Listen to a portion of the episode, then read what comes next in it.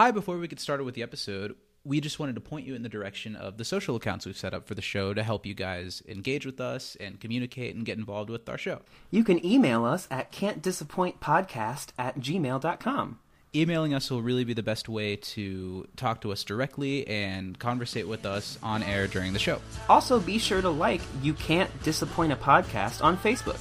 And you can also follow us on Instagram at Can't Disappoint Podcast and Twitter at You Can't Disapod. That's disapod like disappoint. So there's one S and two P's. Well, thanks for tuning in, and let's kick off the episode. Here we go. Shirley, I'm so sorry. I'm going home, Rita. I know, Shirley, I know. No, uh, seriously, I'm going home. Can you help me out? Oh, yeah, sure.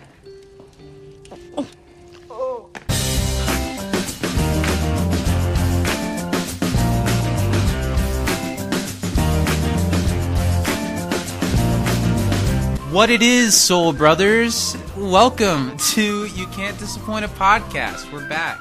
Another week, a big week, a big episode to discuss this week with you guys. Uh, hi, I'm your host, post uh, that up. Hi. I'm hi, I'm your host, post ironic disco stew. Hey, Zach, it's Steve. I mean, no, wait, wait, hold on, hold on. Let me try again. Let me try. We both hey, screwed up Hey, hey, hey, everybody! It's it's it's it's Steve. Hold on, one more time, one more time. Okay. Uh, the, uh hey, buddy. Beep. All right, You're satisfied so with your message. let's just go ahead and start this whole thing over. What it is, Soul Brothers. Welcome to you. Uh, it's good to be here. I'm glad you joined us. I'm glad you made it. I hope everyone had a uh, a safe, uh, pandemic-friendly Halloween week. I don't even know what that's gonna look like. You know what I mean?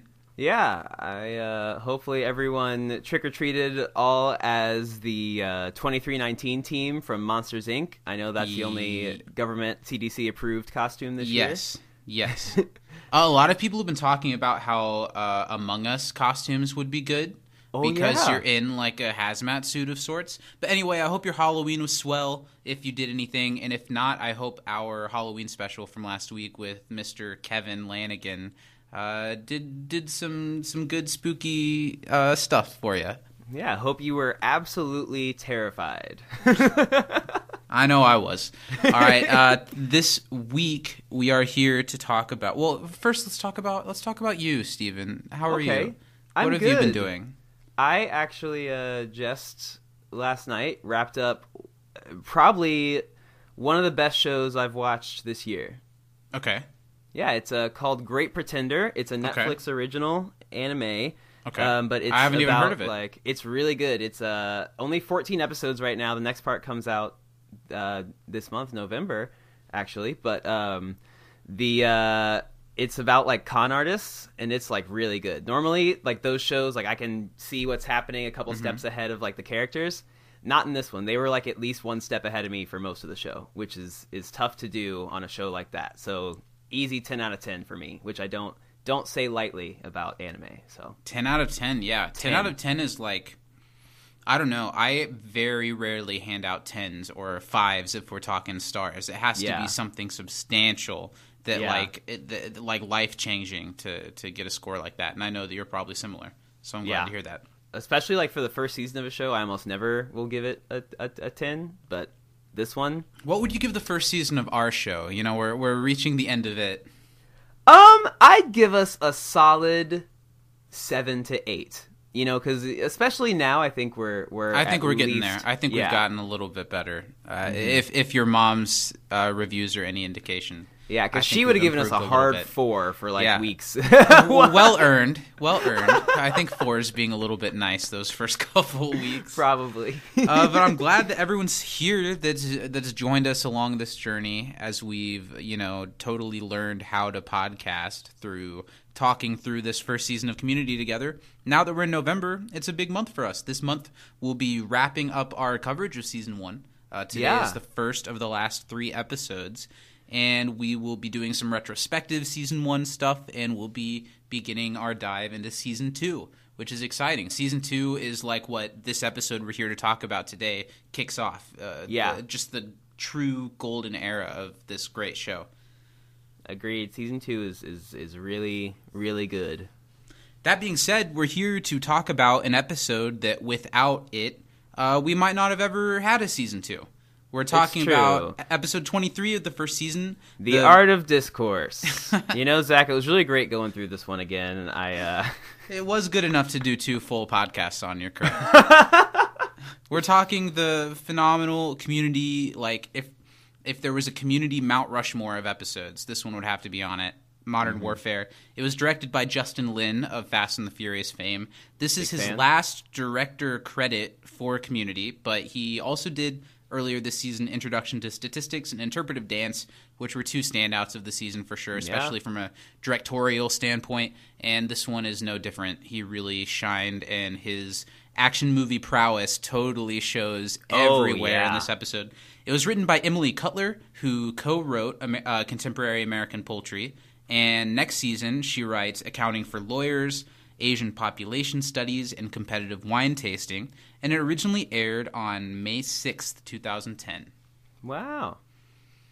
So I, uh, yeah, Big fan of uh, Justin Lin, not only the Fast and Furious movies, which I know I, I will make fun of probably just as much, if not more than anyone else, but I, I do love them. But especially, I mean, not to give away too much about my rankings this season, but some of his episodes are going to end up pr- pretty, Pretty high up darn there. high. Yeah. that's fair. I have never seen a Fast and Furious film all the way through. That's okay. I think I tried to watch the first one, and I've heard that you know, like they get better as they go on, and that the first couple are not the shining examples. So I don't know. I don't. I'm not interested enough to watch through the bad ones to get to the kind of good no, ones. watch Tokyo Drift because it's it's different, okay. and then watch like Fast Five. I'm gonna be you'll be honest with you. I probably won't do that That's okay. because as well. You know, your life will not be any worse for not watching it, but it might just get a little bit better if you do. because we're about to you know dive into our coverage of this episode which has so many homage moments to all kinds of action movies and Yeah. i've seen almost none of the movies that are referenced in this episode uh, which we'll, which we'll talk about as we go through this episode so i think i already have a long list of that type of movie that i should watch before i get to the fast and furious franchise See, I was lucky enough that my mom's like favorite genre of movie was action movie. So I watched a lot of like I was exposed to a lot of these when I was younger. Right. See, my parents are old, so it was just go in the other room. Before we get into our coverage, uh, this week for trivia, we're doing things a little bit different. We've got a previously recorded trivia segment, and instead of explaining to you why we've done that, I figure we should just kick it off. So, Steven, why don't you press the comically large red play button in front of you to kick off our, our trivia adventure this week? All right, everyone, without further ado, I present our interview with the one, the only, Michael Jordan. I'm sorry, guys. All right, Steven, since this is such a special episode of the show and such a big, momentous occasion for our podcast, we're going to do something special for trivia this week. What are we doing, buddy? Well, I'm very excited. We have a very special guest who's going to host our trivia with us, and hopefully, uh, maybe we won't seem as uneducated about the show community as we normally do. I doubt it. But yeah, I want to go ahead and welcome the man, the myth, the legend, six time NBA champion, multi time Grammy winner, MJ, to the show. Welcome. Hi guys. I feel like I feel like we've known him for months now, even though this is the first time we're actually meeting, and I'm sure our listeners feel the same way. Uh, we've been hearing his trivia for weeks. He does a way better job at it than we ever do. So we're glad to have him here to do it in person for such a special episode. Thank you so much. uh, yeah, I'm really glad that you could do this. Thank you, thank you. Uh, it's uh, I've always hated hearing the sound of my own voice, so this is very surreal for me. But uh, you know, it's always nice to try new things. So yeah. I totally feel the same way whenever I edit our episodes and have to listen to myself say the same things over and over again. It's it drives me insane. It's terrible. Yeah, I hate hearing Zach Yep. so much that I actually do my own kind of muting when I listen to the show. I just listen to myself. It's great. Okay, so let's do this. Steven, how many questions do you have? I went a little bit above and beyond this time. I did too. I have an entire four questions for the first time in like three months. Okay, well, well, well, I've got well, I've got eight. Oh shit! Oh How no. many of you got for us, MJ? I actually got 12 because I'm pretty sure we're gonna be overlapping a lot this week. So it's good Okay, I, that that I bought extra. Okay, so I like it. We'll go. How about MJ? You take the first one, then I'll go, and then we'll bring in Stevens as well. So go ahead and give us your first one. Oh, okay, okay. Um, so the first question, according to Britta, what do raisins bring in a chocolate chip cookie? Like this is the very first uh conversation Oh. in, in the episode. This is one of my trivia questions as well. I, I so she says that uh, ra- that raisins do belong in chocolate chip cookies, and Jeff says they don't. Was there something more to your question? Was it why does she say they belong? Yes, he she said something specific. Like Uh, it she like Oh. trails off kind of. I don't know because I was just Yeah. so like staunch that they do not that I like was I immediately on board. I hate raisins. I'm a very Raisins are bad. food open person, but raisins are one of the few things that make me gag. Oh no. So I don't, I don't know the exact reason. What was the exact reason? I actually agree with uh, Britta in this. It gives cookie the cookies depth. Depth. wow. Yep. You And know, I totally agree. Just saying. I'm not a raisin man. But, but to each their own. I feel like you should just eat regular grapes like a normal human being. But whatever you want to do, I don't judge. I'm gonna put Actually, some uh, regular grapes in a cookie and it's gonna be delicious. yeah, j- chocolate chip and raisin together that doesn't sound good, but I'm okay with like raisins in general. And Like an oatmeal raisin. Yes, yes, I love oatmeal raisin. Well, then I only I can- have seven questions. What were you going to say, Steven? I said I can be like tricked into eating an oatmeal raisin cookie if I like really don't look and I eat it really fast and like Cookie Monster, but otherwise I try to avoid them. Just the shove entire cookie into face and it all Yeah. crumbles around. Yeah, okay. So I only have seven questions. I'll go ahead and throw one of them at you guys. When Jeff first finds out about the prize, what does Troy call him? Oh, um, hmm. is it you son of a bitch? I don't know. That's Uh, what it's I remember. After that, he does say, "You son of a bitch, Jeff Winger." But right after he finds out what the prize is, if no one has it, I'll go Oh. ahead and say it. What is it? oh, no. Uh, he calls him Sugar Bear. Oh yeah, Sugar easy. Bear. Damn it! I knew that one. It rhymed. Well, obviously you didn't. I didn't. Not in the context. All right, Steven, lay one on us, big boy. Okay, here we go. The first of my hefty four. I'm just gonna slam it down here. Um, Whip that four right out on the table. yeah. Uh, who was the first group to form a pack, and how did they fall? Oh, oh, I Well, know hmm. this. Uh, it's the debate. Okay, debate. go for team. it.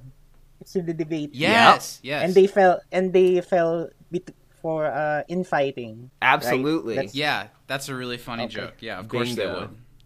Cool. MJ, up to the plate.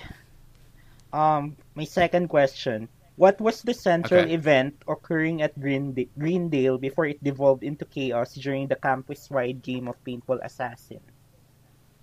What was the Okay, it was event? like a The spring fling, spring fling. Correct. Yeah, with the Correct. There was a the the weekly campus wide event that some somehow they couldn't afford for what the seventy eight dollar sign that got destroyed a couple episodes ago, but they can have these huge events with games and kissing booths and every week. yeah. There were so many stands set up That's outside. that exactly were why destroyed. uh, the dean can't afford it because Because he's spending all of their money on that. spending- You're so right. Exactly. Uh, and uh, Okay, j- I okay. just want to say that uh, I love the uh, what do you, what do you call it the production team because uh, when they always Absolutely.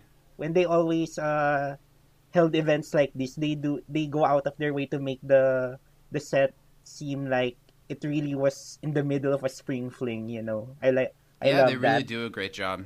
hmm I the the scene where uh, so many like little the, uh, where Jeff found out the um the carnage when he first found out the Mhm. carnage. I love that scene because uh it was you can just tell that something happened. There was a spring fling that happened there, and it just got wrecked by the paintball game. I so props to the team for The production in this whole episode is great. The way that So good. Yeah, not only do they have to destroy the set with paintballs that they've added in in the party that's been destroyed with paintballs, and they had to like, I don't know, consciously decide how torn apart it was gonna look. Yeah, they did. A Yeah. Great job.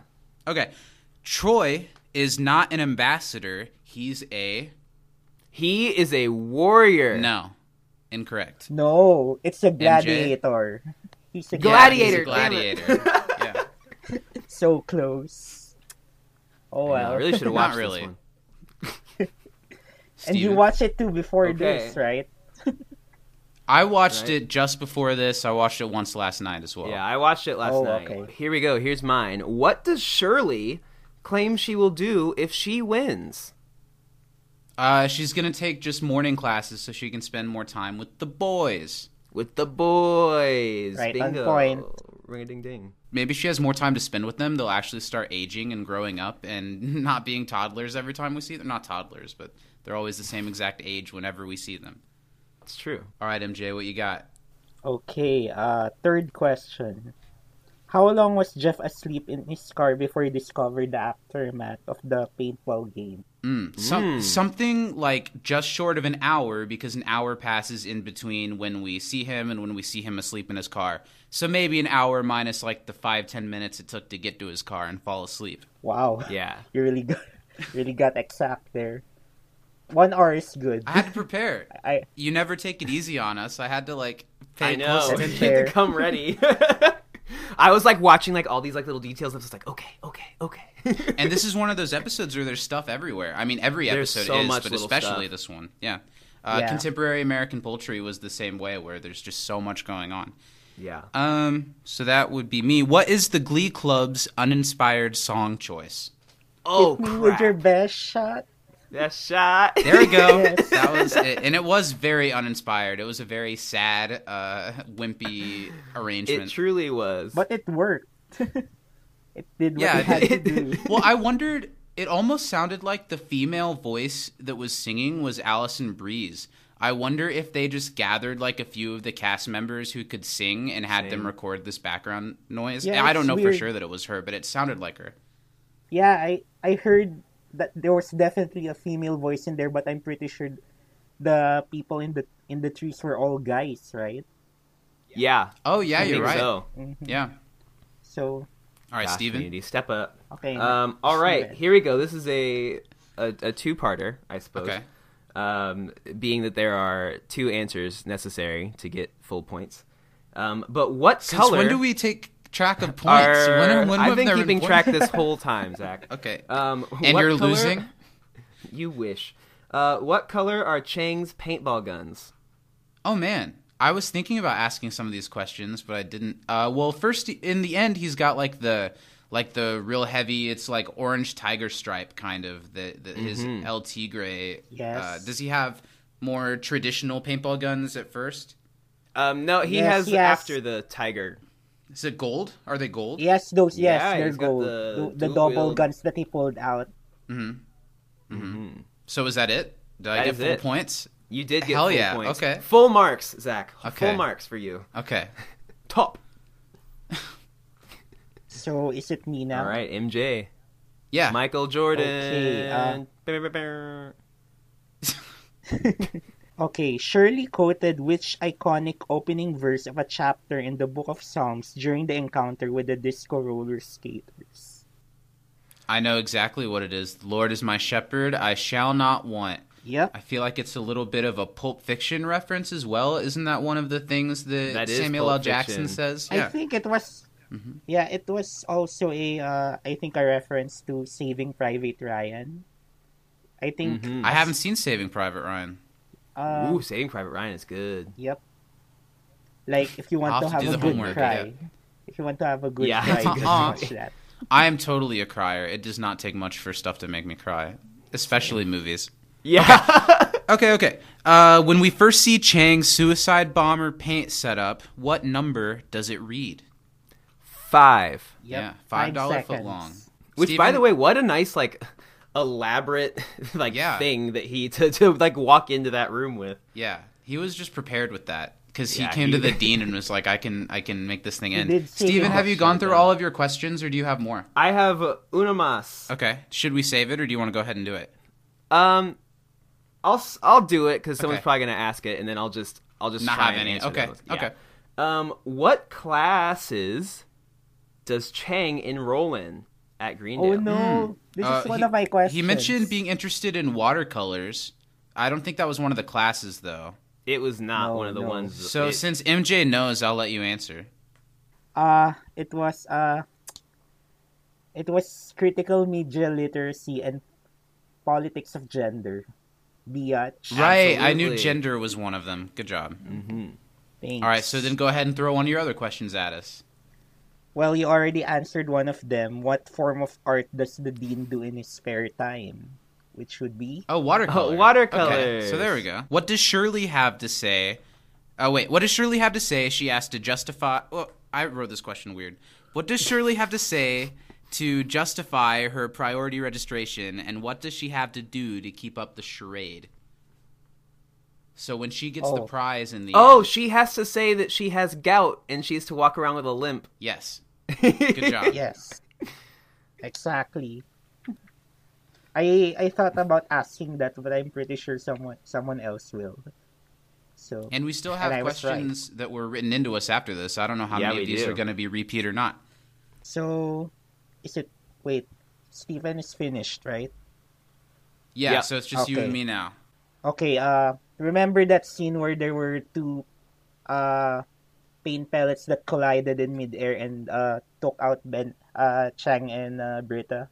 What were the colors of those two pellets? Were they green and red? Or green and pink? Close. I think it was green and orange. It was green and orange. and Yeah, I couldn't quite tell with the that reddish. I had nothing there, was- so I'm glad you jumped in on that one. Mm-hmm. Um, I've got two more. Here's the first of my last two. Things feel different to Abed in the study room after the game. What does Uh-huh. Pierce think the reason why is? Uh, Is this the one about be the his, man uh, song? The man song? Yes. Yeah, his new man thong. He's that sporting a man up a thong and it's starting to ride up. Yeah. I've never worn a man thong. I don't believe that for a second. Listen, I, I, I just don't know that it's for me. Maybe I if I ever become a professional baseball player. I have thousands of pictures to prove otherwise. Well, of course, Zach, but those are in regular thongs. But not I man I edited thongs. the man thong onto you, so maybe. All right. I'm Before so this gets much. any weirder, I'm learning so much. okay, uh let's see what do we I, I have here. Okay, uh I I remember one of you mentioning this, so I made it into, into a question. Name at least two Dalmatian related items visible in the dean's office in this episode. he had a three ring binder that was just like Dalmatian print. I noticed that one this time. There's a ton of stuff. Chang was like holding a little. Was it a Dalmatian like doll or like figure Yep. when he's talking to the dean about Oh, joining yeah. the fight? Yep, that's a stuffed animal. And uh, there was a Dalmatian mug as well. And there was a Dalmatian picture frame. That's what I can uh, spot. So good job. Nice. I know there was some Good stuff job, when like. Jeff was like shooting the office. Yeah. That's one of my favorite was- running jokes that they just go farther with every every time. Yep, yep. Okay, so do you All right, have so any I more? have one more. I have one more, and then I'll let you take the lead with whatever you have left. Th- This is an easy one. You guys are going to know this. Where will Abed meet Troy, and how long from now will they meet? Oh no, that's my last question. okay, uh I I knew it. Okay, so it's the flagpole, right? In 10 minutes. Mhm. Yep. I'll never not laugh at you know Jeff getting pissed and like taking the phone and leaving an angry message, and then like second guessing his message and did I sound like a Uh, jerk? hey Abed, uh, Troy will meet you in ten minutes. Bye. I wonder how Alright, many MJ. did, did, did they take for that particular uh, scene. Yeah, I think feel- it's really funny. Yep, especially with Troy. It's relatable too. mm-hmm. hmm Okay, how many do you have left? Do you still have a couple for us? Uh, okay, I can give you one more. Uh, Okay. Why can't Dean Pelton award priority registration to the winner of the paintball match?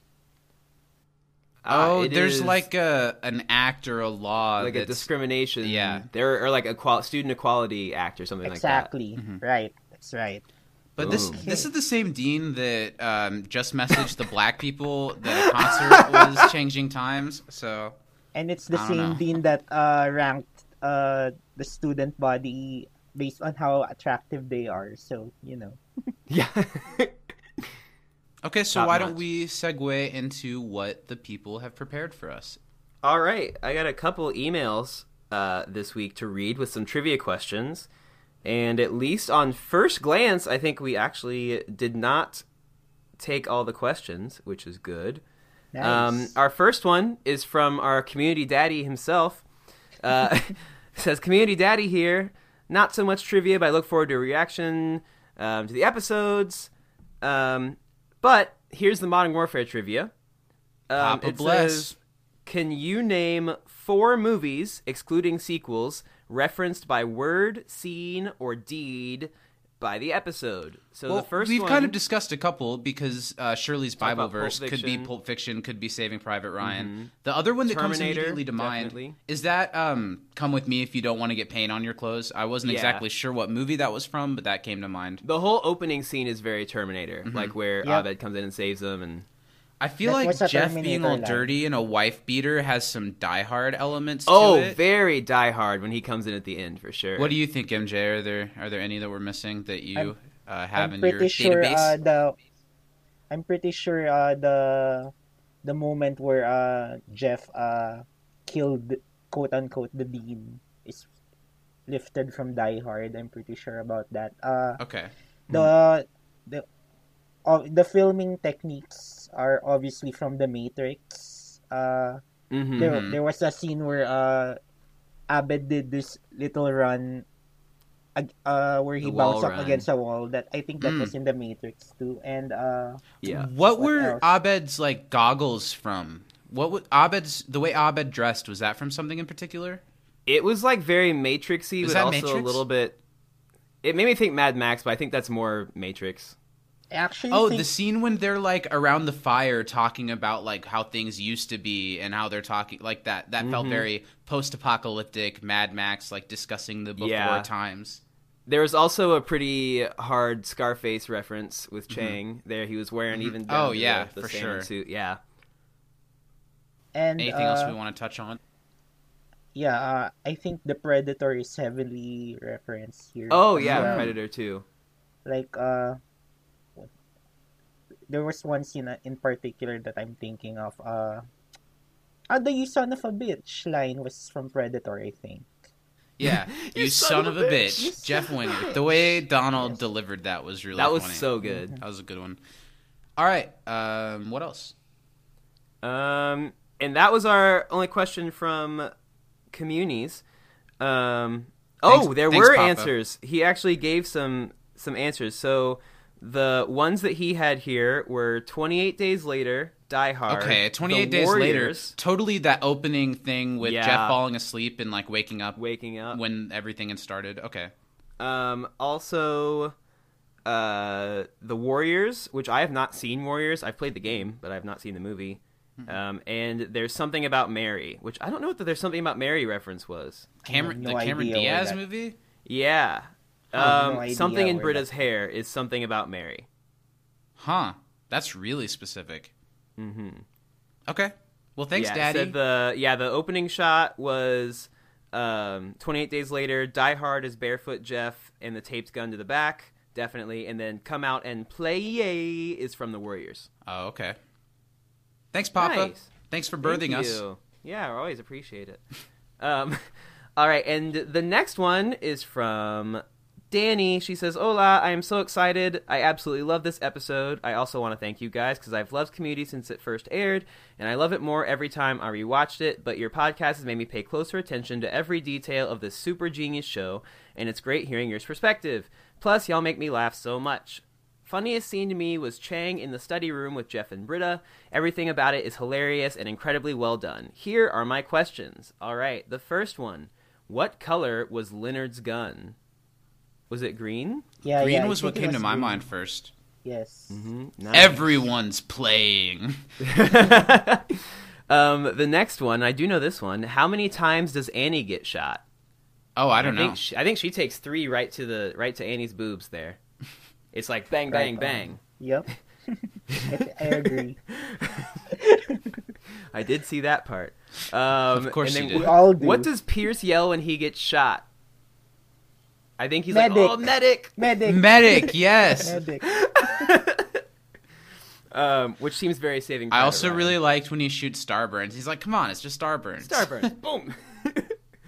um, okay, this is a tough one. What Okay. region is the DVD player that the dean has as a Oh. prize replacement? And fun fact: in Mexico, all DVDs are Region Four. Huh? I don't. What's region? Is What's it Region Two? Region is like okay, so in the U.S., DVD players are Region One, and DVDs are like the DVDs sold in different countries are region specific and can only be played on DVD players of that region. Um, I don't really know which one they said the one. I'm gonna guess two. It's like two or three or four. It would be because the joke is that it's it's, It's one that you can't one. even use in the U.S. because it's not the right region. But I'm not sure. Now I remember though on my, it was either my Xbox or my old PlayStation. You It was could a region play, free. Well, you could play like four times something from a different region. Like it would like let you play it a certain amount of times, and then it was like That's No a more. weird stipulation, but I know it was they make. It really weird.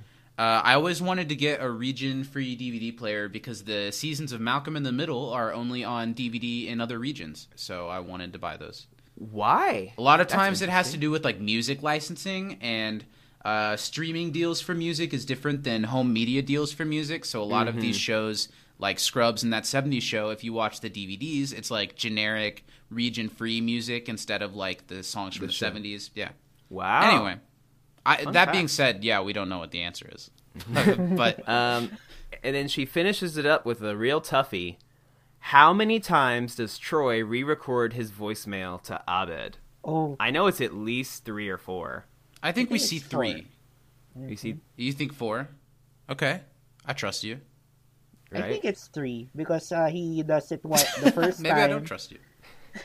He does it the first time, then he did Right. the Does it really high like Mickey. Mouse voice? Yes, the masculine version yeah. and the one really, Mickey like, Mouse tough one. version. Yeah. So yeah, I think it's three.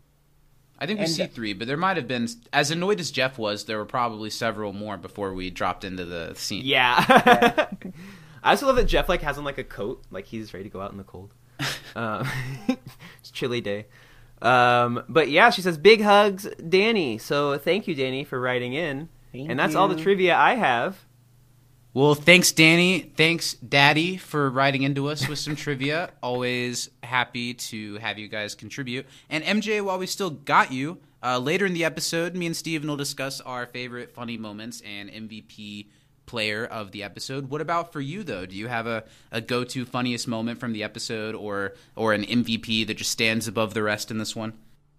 Hmm. Okay. Uh, first off, I would like to say, uh, as much as it's undeniable that this uh, particular episode is very important and iconic in the general uh, community, and uh, it definitely influenced uh, the show moving forward. I actually Absolutely. Mm-hmm. hmm Uh, I actually, I don't think this is even in my top five for season one. Actually, uh, if I'm Hmm. being honest, You know, it's I don't Okay. Know where it would lay for me really. That's that's that's true. I think I do like like contemporary American poultry and Mm-hmm. comparative religion and maybe even like beginner pottery and physical education yeah, a little bit I like all four one. of those more than this episode. But but it's but it's undeniable that the community that I love is really the season 2 and 3 community and without this episode uh, those seasons might not have been what they were and so like off the wall and experimental yeah. So you got to give it credit, but I don't know why it, wh- what it is about it. I don't know. I think I don't it's mostly because uh, uh, going back to contemporary American poultry, uh, that episode uh, was also high concept, but it at it at least had some uh, character depth, especially with uh, Mm-hmm. uh, Abed and Jeffrey. Uh, but in this episode we don't really get that much of that. We only A had the that. No. We only had uh you know the release of the sexual tension between uh Jeff and Britta, but it's not very uh character heavy, which is probably Yeah, why I You're right. If they had just added a little bit of like emotional through line, they could have even done it with like Shirley's thing with their kids. I don't know. It, if they had just put a little bit more emotional through line, it, it would be more effective. Like some of those episodes we just mentioned. Yeah. hmm So, but all even with that being said, I think this was you know a solid sixth out of uh the episodes we've discussed so far. So Mhm. I, I I definitely like beginner po- pottery more than this actually. I agree with that. Uh, so uh, for uh, a favorite moment, uh, there was there was a lot actually. Uh, but Mhm. I have to give it to the um, I guess the D, the the scene with the Dean in the office, the one where uh Jeff went in all uh John McClane on him. I love that scene. that was a Yeah. very good scene. And though- Joel did though- that scene very well. Yes, and the when he uh he took the gun on his back and sh- and shot him in the head, that was perfect. That was perfect timing. I, I loved it. And for an MVP, hmm, that's tough because uh pretty much everyone here was awesome in in, in their own ways. I I would have to give We'll it to get into ours at the end of the episode. You think it was what? Sorry, Chang. Chang. Chang. Okay. Chang. Good See, we'll I- get I into just- ours later. I think there's a pretty clear MVP for me, and I don't. I don't think I would go with Chang, but this is definitely one of the better Chang episodes we've had in a while. They haven't really used Mm-hmm. him that much this season. I I chose Chang because uh he went really hard into the paintball game. Like uh yeah. he did say he did say that he he's the one of the bastards who brought equipment, right? And he he wasn't Mhm. kidding. and no. so I li- I like that he took the the the conceit of the episode very seriously and he and you know the the whole uh bomb thing was one of the most iconic scenes in community in my opinion at least so I Yeah, have to give props sure. to I'm- Chang for that I remember back in the day watching Community for the first time. It used to just be on Hulu, and I remember the little like commercial intertitle that they'd always play was the shot of Jeff diving Mm-hmm. out of the study room as the green paint the green paint explodes. So Yeah. I've seen that one shot like a million times. So many it's times. really nostalgic. Yeah. All right, well, we're gonna have to wrap things up here, but it, it's really great to actually do this with you in person, MJ. Thanks for Yeah. coming on and so talking about such a classic episode. Yeah, Uh, thanks so hopefully much This is something we can do again in the future for some of the other classic episodes. oh Yeah, thanks for always writing in and giving such good insights and really showing how little we know about the show. I it's, it's really it's really entertaining.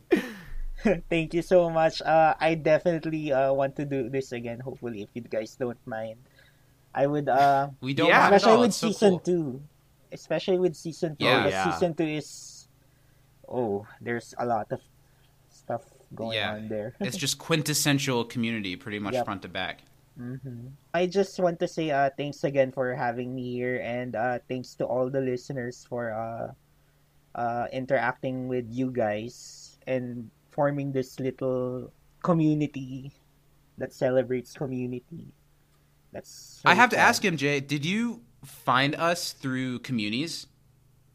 Actually, no. I was just uh binging on a lot of community podcasts. Uh, and uh, I was trying to find podcasts that go go uh episode, Episode by, by episode, episode. because that's how I like to Mhm. listen to TV podcasts. And you're one of the few who does that. Uh, actually, there are a couple of uh podcasts There that does that now.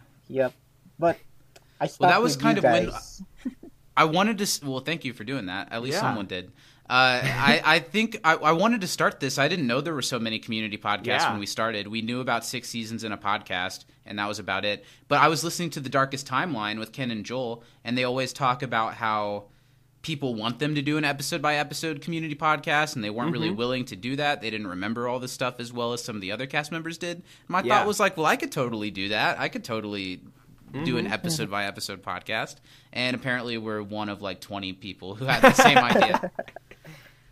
but thanks for coming on. We'll definitely have you again soon. Uh, Yeah. Thanks so to much. everyone listening, and everyone give MJ some Twitter love. What's your Twitter if you want to plug it so people can follow you? Okay, you can find me at uh, MJ Dolorico at Twitter, Instagram, and uh, you can find me also on uh, nah, we'll just go there. Uh, I actually also have a uh, nah, nah, okay. I have. we'll we'll stop there. There are there are parts of my social media that you're not ready to see. You yet, want to so- keep to yourself. No, I totally relate. Yeah. Yep, So yeah, go find him on Twitter and Instagram. It's just the tip of the MJ iceberg. Absolutely. Thank you so much, guys. The man, the myth, having the me. legend. Thank you. No problem. Thank you. All right, that was great. It's only been three seconds since we pressed the play button, but it feels like we really went on a journey together. Uh, thank you so much, MJ, for uh, jumping on board our show so many weeks ago and for giving us the pleasure to bring you on and to talk to you and to bring your trivia prowess to the next level. It was a great time. Yeah, it was really great. Uh, thanks for you know making it work and coming on the show, and and uh, we appreciate. it. Look forward to doing it again. Yes, your bill will be arriving in the mail in a matter of days. So, to segue right back into more modern warfare discussion, Steven, what was your favorite funny moment this week? Okay, so this was kind of tough for me because I have a favorite moment and then probably my favorite funny moment. Well, give me your favorite funny moment and tell me your favorite moment when we get to it. Okay, my favorite funny moment was probably either when the dean said to Britta to like chill when she was like, or last woman standing, he's like, enough, Britta, or whatever Britta, he said come there. on. Come Yeah, on, Britta, Britta. come on. Come that on. one made me laugh. And then also when Troy first sees Jeff and the whole Jeff Winger, you son of a bitch, I think was also pretty funny. On the commentary, Dan said that he told Donald when they filmed that scene that he was just supposed to be every black guy in, I think, John Carpenter movies, is what he mentioned. The- but and he totally nailed it with Mm-hmm. That the- was great. you son of a bitch. Jeff um, I think for me the funniest moment was after the big intense showdown towards the end of the episode that ends in the the downfall of, of a couple of study group members when Shirley's Mm-hmm. laying down on the ground and she and Britta have that I'm going home, Britta. Yeah, Shirley. Yes, you are. I know. It's like, no, really, I'm going home. Can you help me up? that was that really was a very funny. funny moment. um, and this is kind of an episode that, to segue into opinions, I guess a little bit, isn't exactly laugh out loud hilarious, as it is truly exciting. And a lot of the laughs come from little bits that you recognize from things that you've seen, and there are certainly some funny lines, but Yeah. let's just let's just get into it. So Let's- this let's is such a classic episode that it, it's one of the most famous episodes of all of Community. Yeah. Uh, what did you think of it? I love this episode. Yeah. I'm a really big fan. It took me back to like watching it on TV for the first time because like, you know, it's just it's such a good episode. It's one that I've seen several times before and I think I mean I could watch it 10 Mm-hmm. times and still like it just as much. It's hard to go back to when I saw it for the first time because when I've seen it for the first time and all I have seen is what came before it. This episode, even with some of the homage episodes of recent, uh, this one was just whoa, like a shot of espresso. That was like, what the heck? What is Yeah. this show? And now, as a fan of the show and knowing that this is a well that they go back to many times, it doesn't quite have the same jaw dropping effect, but it truly did the first time. It was mm-hmm. so out of left field, but yet worked so well for the show that they had been building. Yeah. I just, I think because of that, I think the episodes, the paintball episodes are a little bit overrated. I'll say it. They're a little bit overrated. I feel like there are other homage episodes that are better pulled off, that are funnier and are more in the the vein of the the emotions of the show and these characters, or however you want to say it. Um, yeah, I it's a great episode. It's definitely an A episode, but mm-hmm. I don't think I'd put it at the top of the A episodes. It's not S tier. It's A tier for me. Yeah, I agree with that. I think it's definitely A, not S. Especially the season one one for me is is A, not S. And I agree. They're not. It's not really that funny of an episode, but it's a really good episode. a lot of healthy chuckles and a lot of but but not a lot of laugh out loud it's i think a, probably a big part of it is that there's not a whole lot of imp- room for improv in this episode No. because it's so thoroughly plotted out and executed a certain way which they nail but a lot of times the funniest moments are those lines that some of these people come up with on the spot you know Yeah. and I'm sure there had to have been a little bit of it in this episode because it's in every episode. But Mm-hmm. this one is almost one that I'm sure they had to like do a lot of storyboarding and really Yeah. understand how each uh, little bit of it was going to go and how it was going to look. Uh, this being said, I don't want to start it off on a negative because I do love this episode. Uh, I just don't think I contemporary American poultry love it. If I'm being honest. That's fair. I think that these those two episodes are good examples of how much range community has to kind of mm-hmm. convey things, right? Like mm-hmm. this um a lot of it, you know, is the tension between Jeff and Britta. That's kind of the mm. like crux of what's going on, you know, in behind the scenes. In poultry mm-hmm. it's more about, you know, Abed and Jeff both kind of coming to some realizations about themselves and their role in the group and how much they need you know other people. And both of those are you know things that are tackled and resolved but it's so different sides of the spectrum right? How Yeah. it's kind of dealt with. And i think that that kind of just shows how good community is is it can do an episode that's completely ridiculous and hilarious and it can do but like has a serious tone underneath. And it can do an episode that's completely ridiculous but like exciting and action packed and still come to some sort of you know actual character you Yeah. know moment. Regardless of how i feel about you know the stuff on the show. In that vein they they do a good job in this episode of making it something you kind of care about. Yeah, to to compare the two a little bit further, it's it's like they like you said they're both ridiculous kind of zany scenarios, but the show takes paintball dead seriously. Yeah. Where when when it was contemporary American poultry, sure the people in the show took it like dead seriously, but there was a little bit more wiggle room for funny. It's like for it's this episode to work, it had to be a shot for shot action film. And, Yeah. and it is. Okay, let's dig into it. Let's, Let's dig jump into it. in. Uh, I love how all these episodes that are so ridiculous in the first season um, start with something that feels pretty normal for the show. I think that's something they kind of dropped after a while. A lot of Mm-hmm. Yeah. times they just drop you right into like, okay, this is what we're doing this week, and you better get on board. Uh, We we start with this post ironic disco scoot. Dis- I can't say it at all. Why did I pick it for my thing? This post ironic disco stew guy yourself haunting the hallways as uh, as Jeff and Britta are walking to study group, having a little bit of their typical banter. That's when they're talking about raisins and chocolate chip cookies, and they make fun at the expense of the disco guy a little bit. It's just from the very beginning of this episode, we're making it clear that we're finally going to do something with this Jeff and Britta stuff that's going on. Well, and I I'm kind of glad because they spent so much time like making it a thing and then And then they kind of dropped it. Completely dropped it for the whole bulk of the season, which I'm fine with because I don't like it. But I'm glad they're at least going to be like, okay, we'll address this now. I almost wish. I don't know. the The dropping it period is weird. Uh, we, you know, we don't care that much about about the the romances on this show, but it does feel weird to have dropped it and then return to it. Uh, Yeah. Just the same as like, I don't think we mentioned it, but I believe it was in the Art of Discourse, or might have even been American. It was in it was in discourse where Shirley talks about Vaughn and Annie. That's exactly what I'm talking about. They all of a sudden they bring up that Vaughn and Annie are still together, and we haven't seen Vaughn in like six episodes or even heard about him. It feels Yeah. a little bit similar, uh, but this is I don't know. It's good to finally see them do something with what they've been setting up all season from from literally moment one of the first episode. yeah. They're all talking about I don't know, just kind of random things. Shirley's talking about her relationship with her kids and like a cute mom thing that she did. And they're all having a friendly conversation until Jeff and Britta kind of walk in and suck the fun out of whatever was happening in the study group because now all the attention's on them, kind of like playfully ripping at each other. It's another thing in this episode is that like the study group is over it.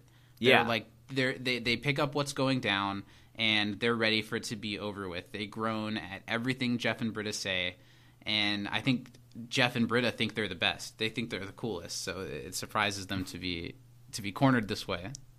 Now, you said this came out May 6th. That's around Mother's Day, right? Isn't Mother's Day in May? First Is it? I think so, because it's after Easter, right? That makes sense. Shrug. So that so, that, so this is the Mother's Day episode, right, of the show.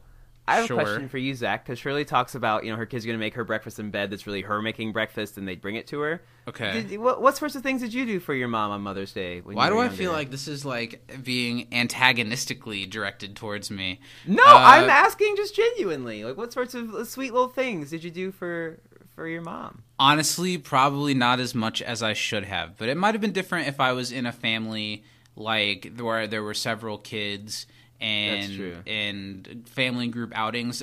I was very much an independent child, but I do remember, and I'll share this. Uh, White Castle would have like at, in in Anderson would have this like fancy White Castle Mother's Day event where you have That to make like beautiful. a reservation for it and they lay like a tablecloth and some like decorations on your White Castle table and you you share some castles with your with your loved family member. That sounds amazing. I would do that in a heartbeat. I think you and I should do it. We should do it. yeah, I'll used to do it for mom. Valentine's Day too. I've, I've spent a Valentine's Day at White Castle before. That would be the perfect Valentine's Day. That really would be great. What about you then? Because I feel like you've definitely got a story. I okay, so when I was younger, I was really big. I would like to write an original song for my mom every Mother's Day that was much akin to the song that Buddy the Elf sings in Elf when he's like, "You're my dad and I love you," and I'm yeah, it was like that Okay. for for some years. But I am the oldest of three siblings, and so it was also my job to orchestrate the Mother's Day things, which meant waking them up and then me making breakfast and letting them help and then bringing it to my mom. So But it the- all kind of rested on your shoulders. It did. And you had to make it look like everybody was doing something. Sure did, and I had to make them feel like they were doing something too. You know? I'm sure they did.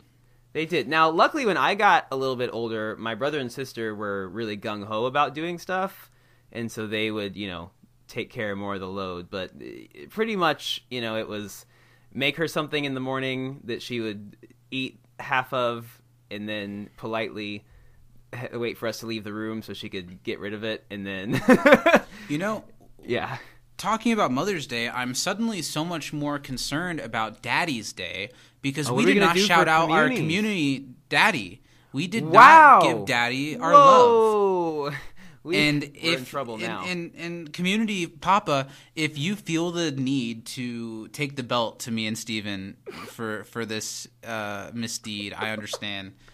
Um, and for those of you who this means nothing, uh, please follow Communities on Twitter. They're awesome and they have helped us out tremendously over this like six months now that we've been doing this show, maybe yeah, more. make sure you uh, subscribe to our Patreon to see me go pick a switch t- for uh, our community papa to subsequently discipline us with.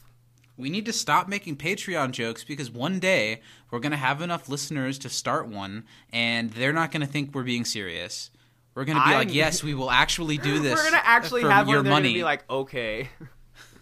well, I, I'm serious about everything I've said so far. Okay, we'll someone go back and compile a list of all the things Steven all has the promises promised to I've do made. for money, and we'll make it happen for you if you're willing to pay that dollar a month. Yeah, they're all talking about how uh, well Annie starts to say that the Jeff Britta thing was cute at first, but it's gotten kind of annoying, and she kind of passes the talking stick to Abed, who of course has like a finger on the pulse of what's been going on, and how you know Jeff and Britta aren't exactly Ross and Rachel or Sam and Diane, which Shirley hates. Uh, they have the sexual attention, but it's a lot more antagonistic than it is like oh man these two people need to get together and they just Yeah. don't see it. It's like uh, out of their own egos you know why why why they're interested in each other. It's true, and I I think maybe that's why I probably am interested in Jeff and Britta together almost the least of any of the the ships, the the OTPs, if you will, if, if In you must. Because like I I just don't. I mean, on paper, they're the two characters that should be together, you know. because they're the two most prominent members of the group so far. And But they tend to bring out the worst in each other rather. yeah, than- they're not yeah. actually good together in that sense. They Well, I, are I mean, if you if you think about how often we harped on Jeff's character in the first like quarter of the of the season, it was Yeah. mostly in the fraction of the season where he was most pining over Britta. Absolutely. As soon as he kind of dropped that, I was like, oh, I do like Jeff. Now that Britta's out of the way, he's all mine. Exactly.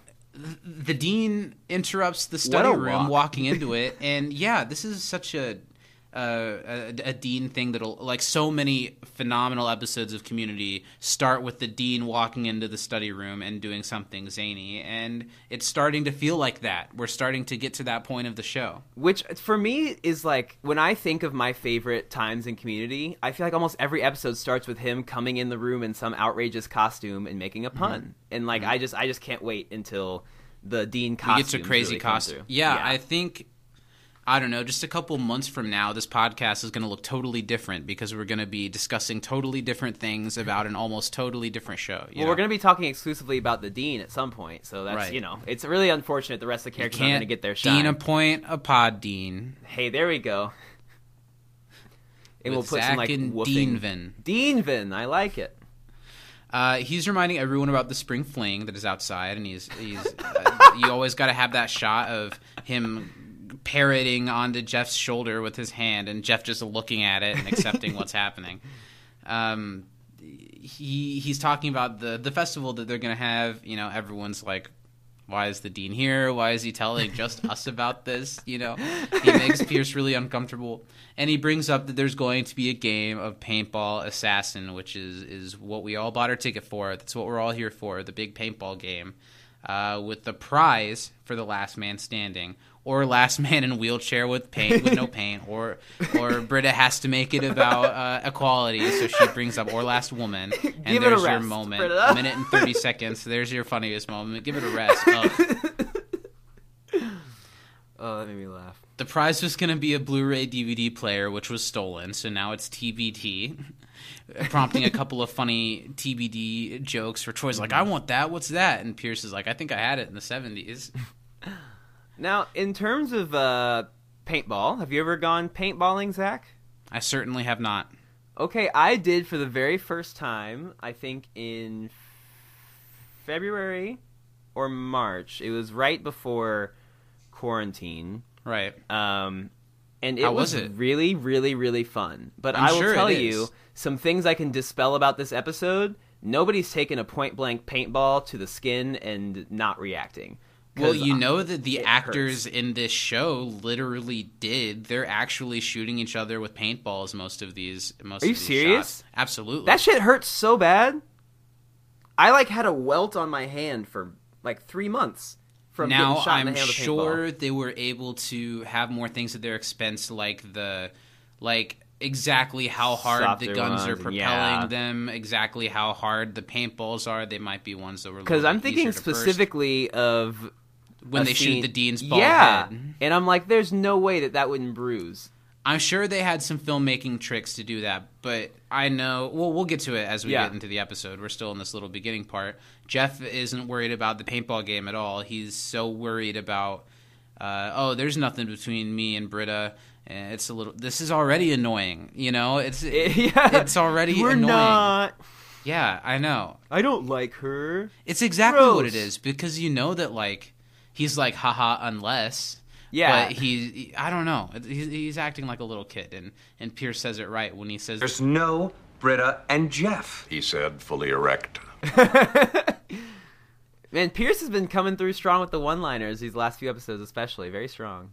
yeah Pierce has been having a good showing lately Mm-hmm. and he's not in a ton of this episode but he has a strong showing in this Yeah. episode uh, Jeff says, "You know what? I'm gonna leave study group and go take a nap in my car. you guys can all argue about my relationship status. I'm gonna go sleep in the Lexus." and did his housing situation ever really? Okay, do we know I was Jeff wondering. I don't think we know for sure that he's not still living in his car. He's pretty comfortable sleeping there, clearly. because there that was way early in the season, but it was he stayed with Abed and then he left Abed's. Did he get his apartment back in that episode? I don't. I think, think he, like did. was looking online for apartments. Yeah, think he was looking at one. listings. Yeah, so so he threw them off the trail, and he's really been living in his car this whole time. We Insane. need to release a. It's not game theory. What's the thing? It's like the the show theories. I don't know. Fan theory. Maybe. There's like a YouTube channel. He backs out of the study room and stands outside staring at them for a couple of seconds and everyone's like what are you waiting for and it's because he saw the disco stew guy rollerblading or whatever and wanted him to run into the screen door You know, Jeff really has taken a lot of aggression on Disco Stew. yeah Unwarranted, I think. yeah i love the simpsons take it easy on him Yeah. Also, let's talk about the best part of this episode, Zach. We I don't know that I'd say it's the best part of the entire classic episode but yes we get our one full of the theme only song? this is probably like number three, number four Yeah. ish of the entire season where we got It's our first in a long ass time, that's for sure. and this theme song sequence is so integral to like the vibe of the show and it's the first season that's so integral in establishing the vibe of the show and we've barely gotten the the theme song sequence at all so it was really great to see that cootie catcher to see all the little doodles with everyone's names again and to get to tap my toe to the entire song for a second it was a good feeling Yeah, it was. when we see it 20 weeks from now it'll it'll be another good one i feel like it's got to start showing up more often at some point I think so. because I remember it so clearly. Mm-hmm. And I definitely remember in later seasons when it got sadder because there was more of a gap between each Yeah, person's name card as more people sad. left the series. So after the theme song, it's an hour later. And this is kind of, I think this is one of the first specific references to something. Yeah, it's definitely so. pointing at 28 days later. Um, even though this episode is mostly action movie based, there is certainly a bit of zombie movie stuff in Mm-hmm. here, especially when they're outside and like everything's all trashed and it's like Yeah. you're looking for the other groups of scavengers or whatever. And it, it has that kind of like cool color filter over everything. It looks a little bit blue. And just in this hour that Jeff's been asleep, everything's changed. And it's totally like what Alex brought up with American Poultry, where it's like the school we don't it- it's something that would have taken days or weeks or months and and within hours or minutes in this, in Yeah. this situation really everyone's gotten so on board with this uh, paintball game and i have to think did the school that can't afford anything did they provide all of the equipment did they, They provide all of have, the ammo right? or did everyone spend have like 20 minutes to go raid the nearest store of paintball stuff But you know, I'd like to see think a, of, uh, think of it that deep the the underground story. I want to see this whole episode from Dean Pelton's perspective. i want to see this whole series from dean pelton's perspective Be a lot of Dalmatians. how come you know i think we're really missing out on an opportunity for a great spin-off young Sheldon. what do you think Um, and guys, thank you for watching. You can't disappoint a podcast. nobody's watching it you son of a bitch Uh, for our video viewers, that wink was for you. Uh, Put your shirt back on. so Jeff wakes up in his car and sees how things have descended into madness in just this quick nap. I don't think I could ever fall asleep in my car just sitting like that, let alone while It's a zombie shot. apocalypse is happening outside. Yeah, his car's been shot. which is not great because I'm sure it, it will wash off. But you know, do you think Jeff has car wash money? He's sleeping in his car that's illegally parked. He's I do feel like he's the type of person that, like, even if he doesn't have a house, he doesn't have money for groceries, he's got his fancy car and he's going to keep it clean. of course. I wouldn't be surprised if he would spend money on washing his car before spending money on him uh, his well-being for sure. that tracks. The set department and we talked about it with MJ a little bit just absolutely nails everything in this episode. Yeah. The way he walks out and this uh, the the outside quad area where the spring fling was is just descended into this this like a post-apocalyptic wasteland and they've done a really great job at it. Well, because it tells so much of a story. Like you know that like this is where a bunch of people were, and it got Right. you know nuts, and a bunch of people got taken out. The thing Right. for me that is most impressive in this episode, and I'm sure maybe it wasn't necessarily difficult to do, but it probably took a lot of time, is all the paint splatter everywhere. I mean, somebody Mm-hmm. had to do that with each of these, you know, spots, and they are everywhere. Like it's not Mm-hmm. like there's like a, a little bit of paint. Like it's all over the place, and that's awesome. They were talking about on the commentary, like someone asked them on Twitter how long it took them to clean up the set, and they said that like even weeks, months later, like when they were coming back to shoot season two, they would still find points in the set that still had paint on them. That's crazy. I believe it. So the hallways are completely trashed. Jeff's walking in, and it looks like a ghost town. You know, you, you don't see anybody. Uh, the first person that we see in this episode, uh, now that we're in the paintball game, is Garrett, who looks like he's just had a really hard time. You know, he was hiding underneath the banner. They said in the commentary that Eric, what's his name, Eric Charles Nielsen, is that right? Mhm. That sounds right. That he was so scared to get shot. He gets shot in this scene here in a moment when Leonard comes around. And I guess when they started filming, they made all of the actors like just get shot with one once mm-hmm. so they could brace themselves so they Yeah. could know how intense it was. And he was really scared and it like really hurt and he kept saying that he didn't think he could do it. Oh, and no. this whole little thing between him and Jeff, you can kind of tell that he's Yeah, anticipating it. he he looks very nervous. But Garrett is the guy who is explaining that, you know, the the paintball game was was was starting and the the then the dean the dean announced the, the prize the prize we we turned on each other like like animals What was the prize? was this is not over this is still happening right now Ah! it's really funny, just immediately totally committing to the bit. And then he gets shot by Leonard, who who is now here from around the corner, and he's chasing after Jeff to shoot him. Jeff says he's not playing, but everyone's playing. Everyone's playing. As Jeff runs around the corner uh, away from Leonard, Abed comes from the other corner and instinctively is going to shoot Jeff because he's in deep with this game.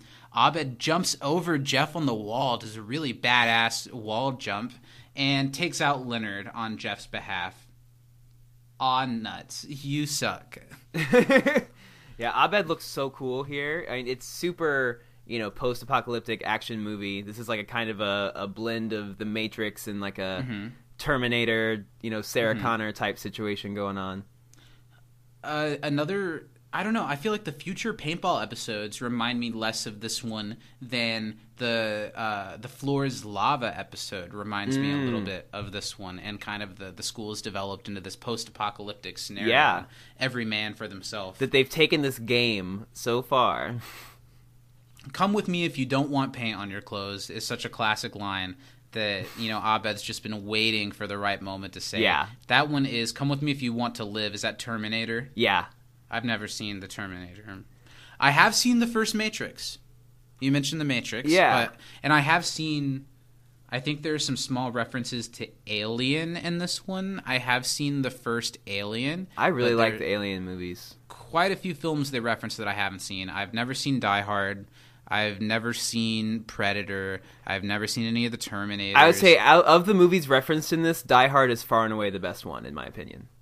I know there's some reference. John Woo is a director uh, who uh, has a really certain stylistic uh outlook on action movies, and I know there's some stuff in this episode that's directly referencing him. I've never seen any of his stuff. I just got to out myself. I I want to be outright. I but this goes to show that an episode like this can still be so great, Even even, if- if, yeah. you haven't seen the things that they're referencing. Which Uh, speaks to the show, right? Because yeah, it would be of easy for something like this to be like uninclusive. Just like I loved contemporary American poultry before I had ever seen Goodfellas. Yeah. It's- you kind of know what they're going for, and it. I don't know. Uh, They do a really great job of keeping it inclusive and also keeping it really specific in their references. Very much. Now so. we cut to this like safe. Uh, I guess the neutral zone is what they called the area Jeff was in, or the safe zone, Mm-hmm. or something. And Abed brings Jeff into this little like hideout room that they have. Uh, Troy gets ready to shoot, but Abed does this like little bird call thing to like tell them that it's tell him that it's safe, and he brings Jeff in. This is when we get that classic uh, Donald Glover just giving a phenomenal parody of typically in action movies like this what the African American guy is like. He he's you like son the, of a bitch. the best friend. Yeah, he, the way he hugs Jeff, and it, it's almost like it's not Troy at all. Yeah, You know what I mean. he became a character from one of these movies. Yeah, I thought you were dead, man. he was just taking a nap in his car. And this is a great scene that shows like now Jeff is with his friends and he's really seeing how everything's devolved Yeah. into madness because they're so invested in it. uh, one of my favorite moments here is the way Troy says the prize. The, prize, prize. when they bring up the prize. Everyone's so obsessed with this prize, but Jeff doesn't get to know what it is yet. And I don't know, just the way this whole scene is framed. Uh, When Jeff doesn't know what the prize is. The way the shot of of Troy in the foreground while Jeff's in the background is like, "Oh, you don't know, do you?" And they explain the the priority registration, which when I was a kid watching this episode, I was like, "That doesn't. Who cares about something?" Yeah, like like you're that? just signing up for your classes. And it is that a little bit. I think that's supposed to be the joke a little bit. But no, priority registration. Listen. You can have all your classes on Monday. You could have all of your classes be night classes. You could have all of your classes be like at the beginning of each day. You could do anything you wanted.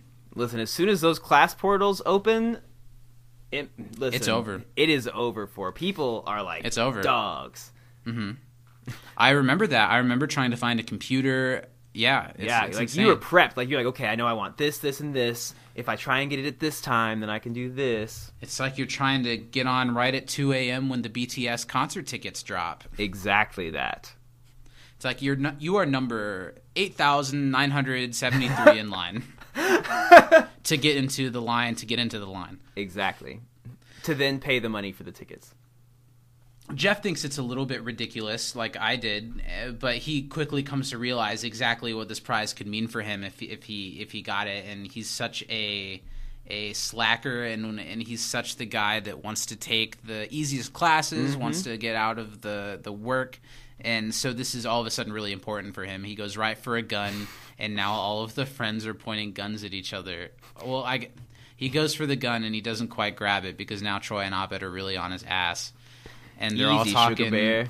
Yeah, they're all talking about like we all know what we could do. We all know what this prize means. Everyone wants it. Uh, there's no way to share it. So basically, Abed is explaining the concept of an alliance, which I know all about as as uh, as your as your I don't know Neighborhood Big Brother. Big brother super fan. Yeah. uh, he, Aficionado. they're gonna team up on team up with each other. They all want the prize. Only one of them can get the prize. But if they team up together, they can get rid of everyone else, and then they can turn on each other, and at least one of them will get the prize. Yeah, which is the proper way to do an alliance, I think. Right, right. They talk about how there have been a lot of groups. Uh, you know, the debate team fell to infighting. They teamed up, and they were the first taken down. Uh, the Glee Club has been has been luring people into into traps by singing. Well, although wasn't the debate team just Annie and Jeff at one point? now that I think about it. You know, I I think there's a chance there were other people like sitting next to them as if they Ah. were also on the team. They just weren't. But they were important. definitely struggling for people. I remember the dean had to blackmail Jeff to even get him to join the debate team. Mm-hmm. Jeff says, "I'm all for winning, but let's not resort to cheap ploys." And then he rips his shirt off. to then be rocking the uh, the John McClane look from Die Hard because Bruce Willis always managed to be in a Mm-hmm. in a I almost call it a wife beater. What, what are they actually called? Tank tops. They're not called wife beaters. That's the only. That's literally the only name I know Yeah. for them. Yeah. Woo! I think I bought some for a play once, and it was called like an A shirt or something like that on the package, and I was like, "This shit's a wife beater." Like, come on, call it what it is. Call it John Lennon. We all know what it is. Uh, Ringo. you know, I always thought the thing was that like Joel McHale got surprisingly more ripped as this as the series went on, but he's shown in this episode that it was there. He the was beginning. already yeah in pretty good shape. Looks you great. know who secretly is is kind of built? The dean, and I'll point out Hmm. Oh, later on. absolutely. But like he's he's pretty built. I know. I know that you haven't seen the series finale; that it's one of the only handful of episodes, but it prominently features the dean like dancing, wearing only a diaper. Wow. And he's like ri- like shockingly jacked. Nice, good for him. It's like you wouldn't expect it. Yeah. And uh, Jim Rash likes to talk a lot about how like you know the they always like to put him in these like mold green colors and these like Mm-hmm. like poop brown. Like they really make him look bad Yeah. he's like i look alive sometimes he's like, I look like a human being. Jeff automatically goes to are the girls in the game which ties back in the the britta and jeff of it all where they all think he's just trying to talk about britta which he kind of is. You know he says her name more times than than he in, intended to without noticing someone opens up the door to their safe room, someone from chess club, and he's got like armor made out of chessboards. It's pretty funny. Um, they run to chase after him, but he's a pawn.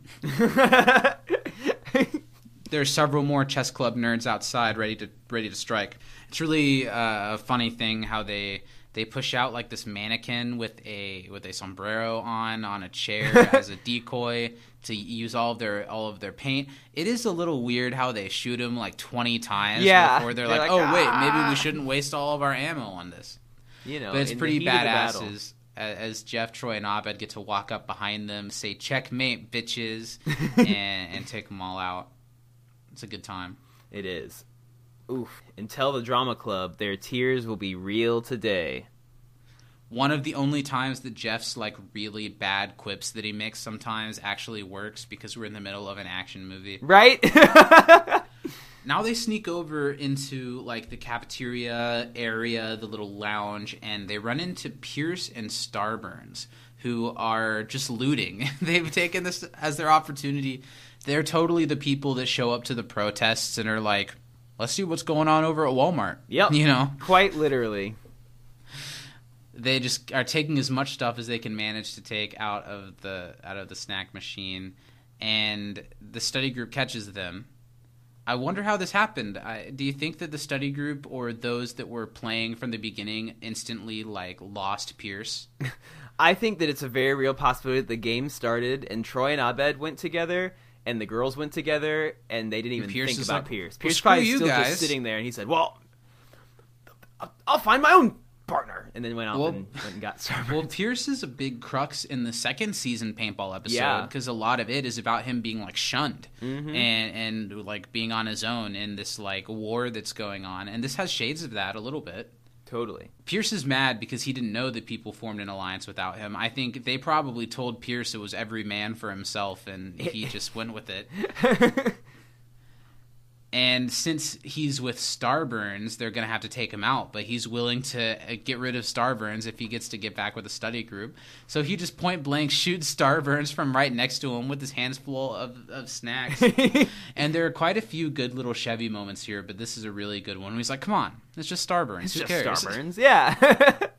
So it's time to go to the bathroom, and Pierce gets like an, an, a situation where he can prove himself loyal by guarding the restroom while his friends go pee.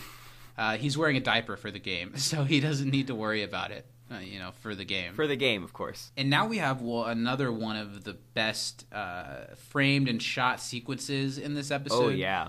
the the bathroom is just scattered with paint. Jeff checks underneath all the stalls to make sure no one's there before he goes to the bathroom.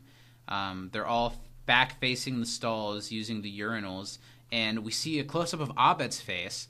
Then it cuts to the wall, and there's this really pleasing shot of just a, a drop of green paint. Isn't it streaking- Like fresh running green paint coming down the wall to, uh, you know, alarm Abed that, that something foul is afoot. The paint is fresh. And then as he steps back, the way that it reveals that this has happened several times already because there's like a frame of where a person is and then a bunch of like paint splatter around them. So it shows him that this is part of a trap that he's about to get lost in. And it works really, really, really well. This is one of my favorite moments in the episode. Yeah, it's really good. Uh, as soon as Abed is able to voice that something is going on, uh, the girls all come out of the stalls, and it's them. This has been their ploy the whole time. They've been hanging out. I'm sure this was probably Britta's idea. Let's hang out in the men's bathroom Yeah. and get rid of all of them as they go to the bathroom. And it's been working pretty well. And now we get an action movie trope where the entire study group are pointing guns in each other's faces and yelling. Uh, Annie, Annie, having fashioned the trash can lid into a hat, pops out of the trash can to to also point guns. and they're all just yelling over each other. It's it's a really funny turn of the typical study group yelling over each other until Yeah. someone brings it down. Except this time they're all pointing guns in each other's faces. You know, the stakes have have have been risen, if only slightly. Something that I had never thought of in relation to this episode that Dan Harmon brought up on the commentary is that they pull it off, but this episode is about a bunch of people shooting guns in a school. It absolutely is, but you, your mind doesn't go there at all. It doesn't go there at all. But Dan mentioned that they were all worried because a lot of things, a lot of movies that have had scenes of gun violence or TV shows that have scenes of gun violence have had to pull them because something traumatic happens. Mm-hmm. Yeah. And they were really concerned. This is kind of a thing like, oh man, I hope no one shoots up a school so my paintball episode of my TV show doesn't, Yeah. doesn't get messed with. But they were like really relieved that they were able to make this episode. There were no problems. They were able to put it out. It was well accepted. Well, there and wasn't one thing controversy. that certainly helps them is all the guns in this are very brightly colored. And I had never thought about that before, and it's so clear that it's paint. It's so clear that it's silly, and they're referencing those high action, violent movies that you kind of forget you were in a school for Yeah. big chunks of this. absolutely They- you do, and they do even though we're using the school setting, they do a, do a great job with it. You're right. Yeah, because they transform it into an action movie arena. Mm-hmm. You know, even though it's in a school, It could have been anywhere. Yeah. It just happens. Greendale's the sandbox. Mm-hmm. So Abed's telling everyone to be cool. They're all pointing guns at each other. And they Abed proposes that they merge alliances together so they can beat everyone else because it does seem like there are more people on campus that are still participating in this than what it originally seemed when Jeff was walking out of his car. Yeah. it looked like there was just the leftover carnage. There's still chess teams and glee clubs and groups of people that have, that have teamed up. This gives even another opportunity for Jeff and Britta to make it about them, and they start bickering back and forth while everyone's pointing guns at each other, which annoys everyone to the point where then they all just turn their guns at Jeff and Britta to tell them to shut up. the amount of times that they were like ready to just shoot Jeff and Britta in this episode cracks me up. So, a couple of thoughts. Obviously, the people making this season of this show had some stake in Jeff and Britta as a character pairing. Mm-hmm. And in this episode, it seems a lot like the study group are the audience proxy, where they they keep saying, "We don't care. Yeah. Shut up. Stop talking about it." What do you, do you think that? Are we supposed to ship Jeff and Britta, or are we supposed to? I think you were supposed to at the beginning of the show. I think that's what they wanted is like, okay, this will be the you know, will they won't they? They're kind of, mm-hmm. you know, butting heads, but you know, and I think I don't remember the critical reception of that back in the day, but I know how I feel about it and how I've always felt about it, and it was why.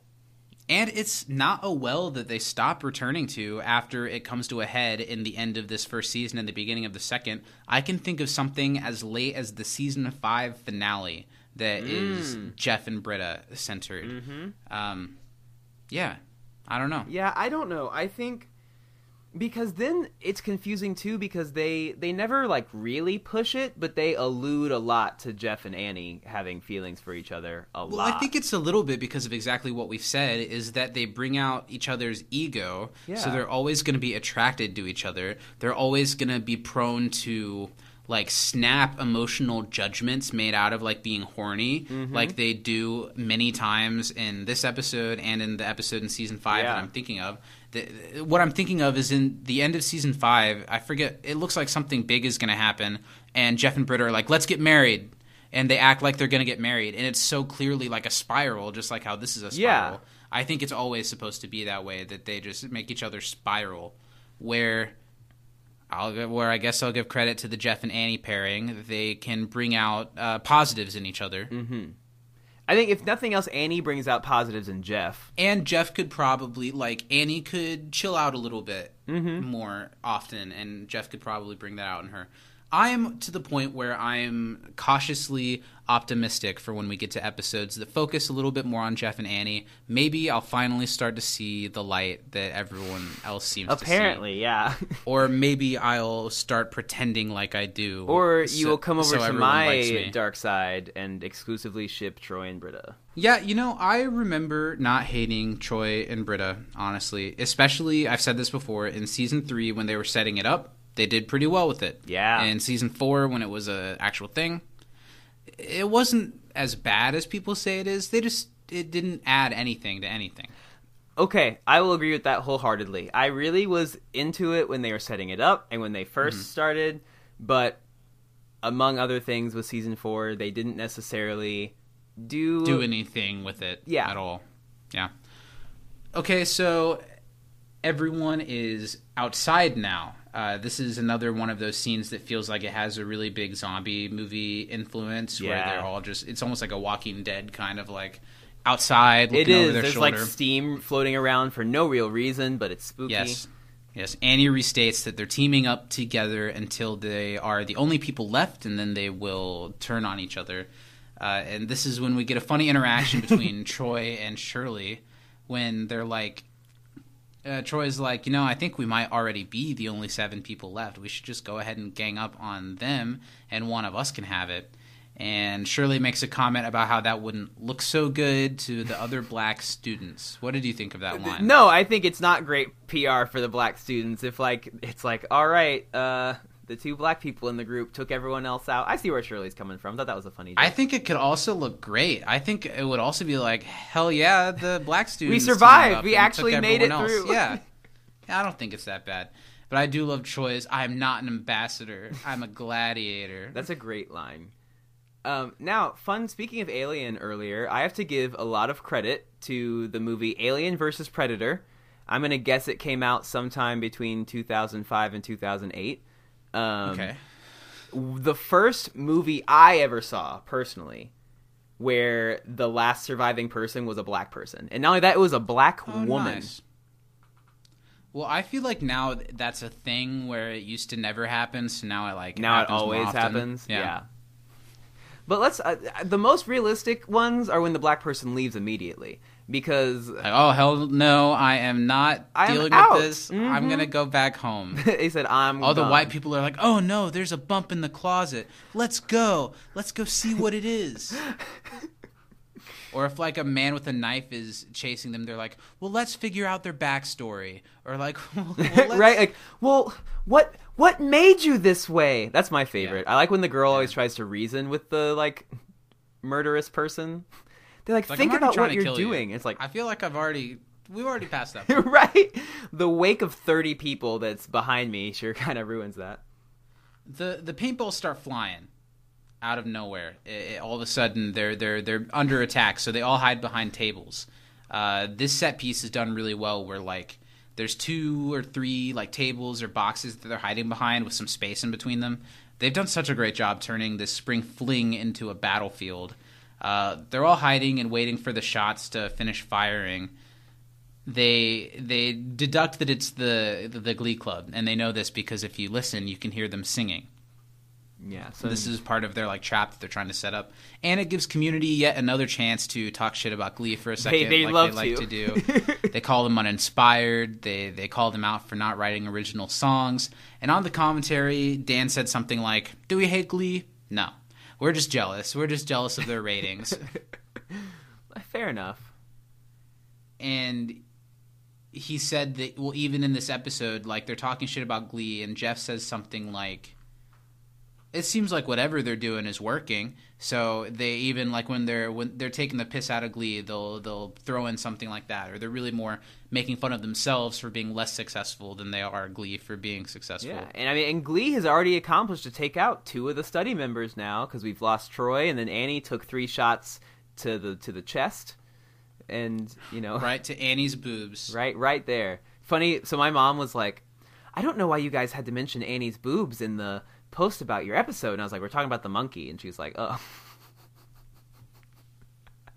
Um, it's so funny how uh, they know that they're they're they're basically got, and they can't hide here forever. So they've got to do something to to throw someone into this trap so they can get away. And they do it by you know Pierce is by himself behind something, and Jeff says, "Hey Pierce, don't come over here, okay?" Pierce, screw you, I'm coming over. of course, Pierce would, you know. more great physical acting by chevy chase here as he yells medic after getting shot by Medic this after paintball getting hit with paint. you know that the dean doesn't have any money for medical care for their students. He's spending it all on kissing booths for the spring fling and on thousands of paintballs. and uh, who can even imagine the you know amount of money that's gone into his Dalmatian memorabilia Right. collection? Right. They were willing to let Pierce go, and it gave away where they were being shot from, which was in the trees. And there's a really great shot of them all just plummeting the trees with paintballs, and then one by one, the Glee Club hiding in the trees fall to their demise.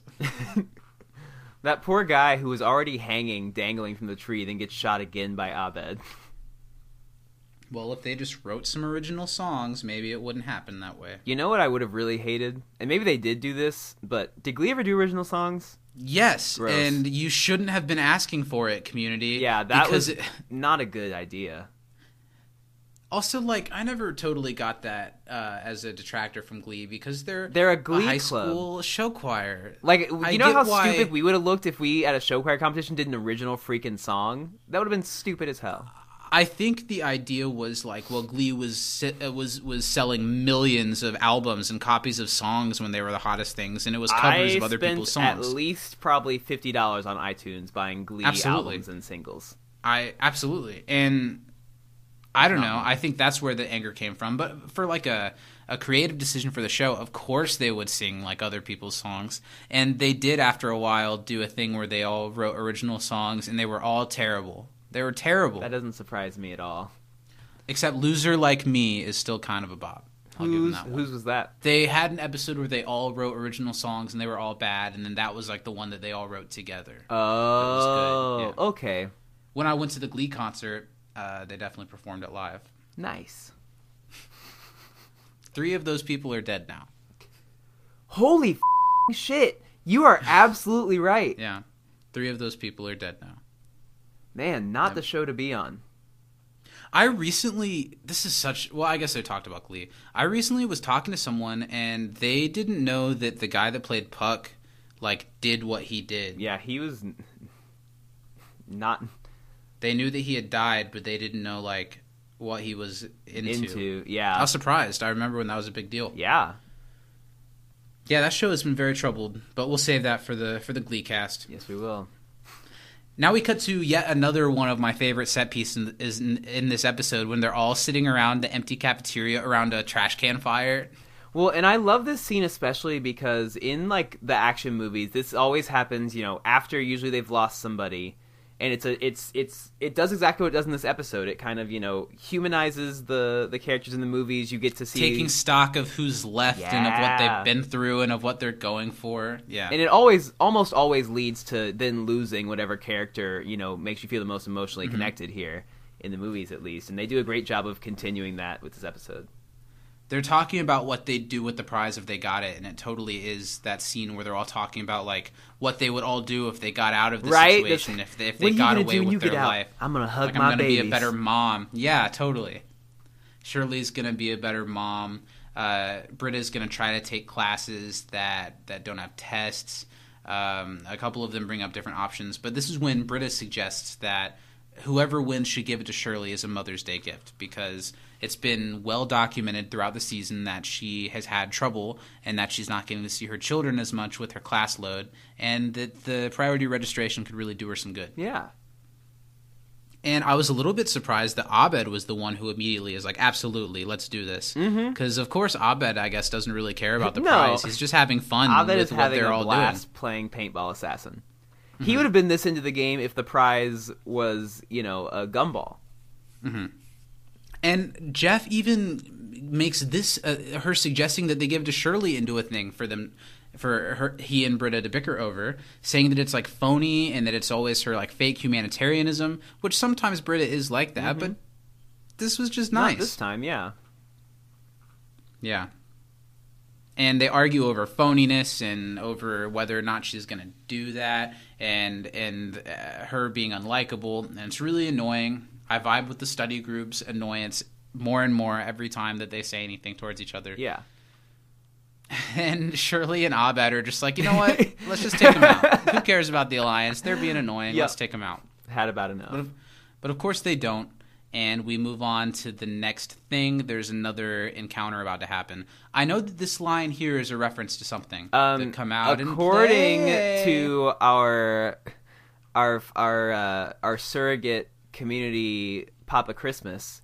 Uh, it is a Hmm. reference to the movie The The Warriors? Warriors. Yeah, which again I've played the video game, not seen the movie.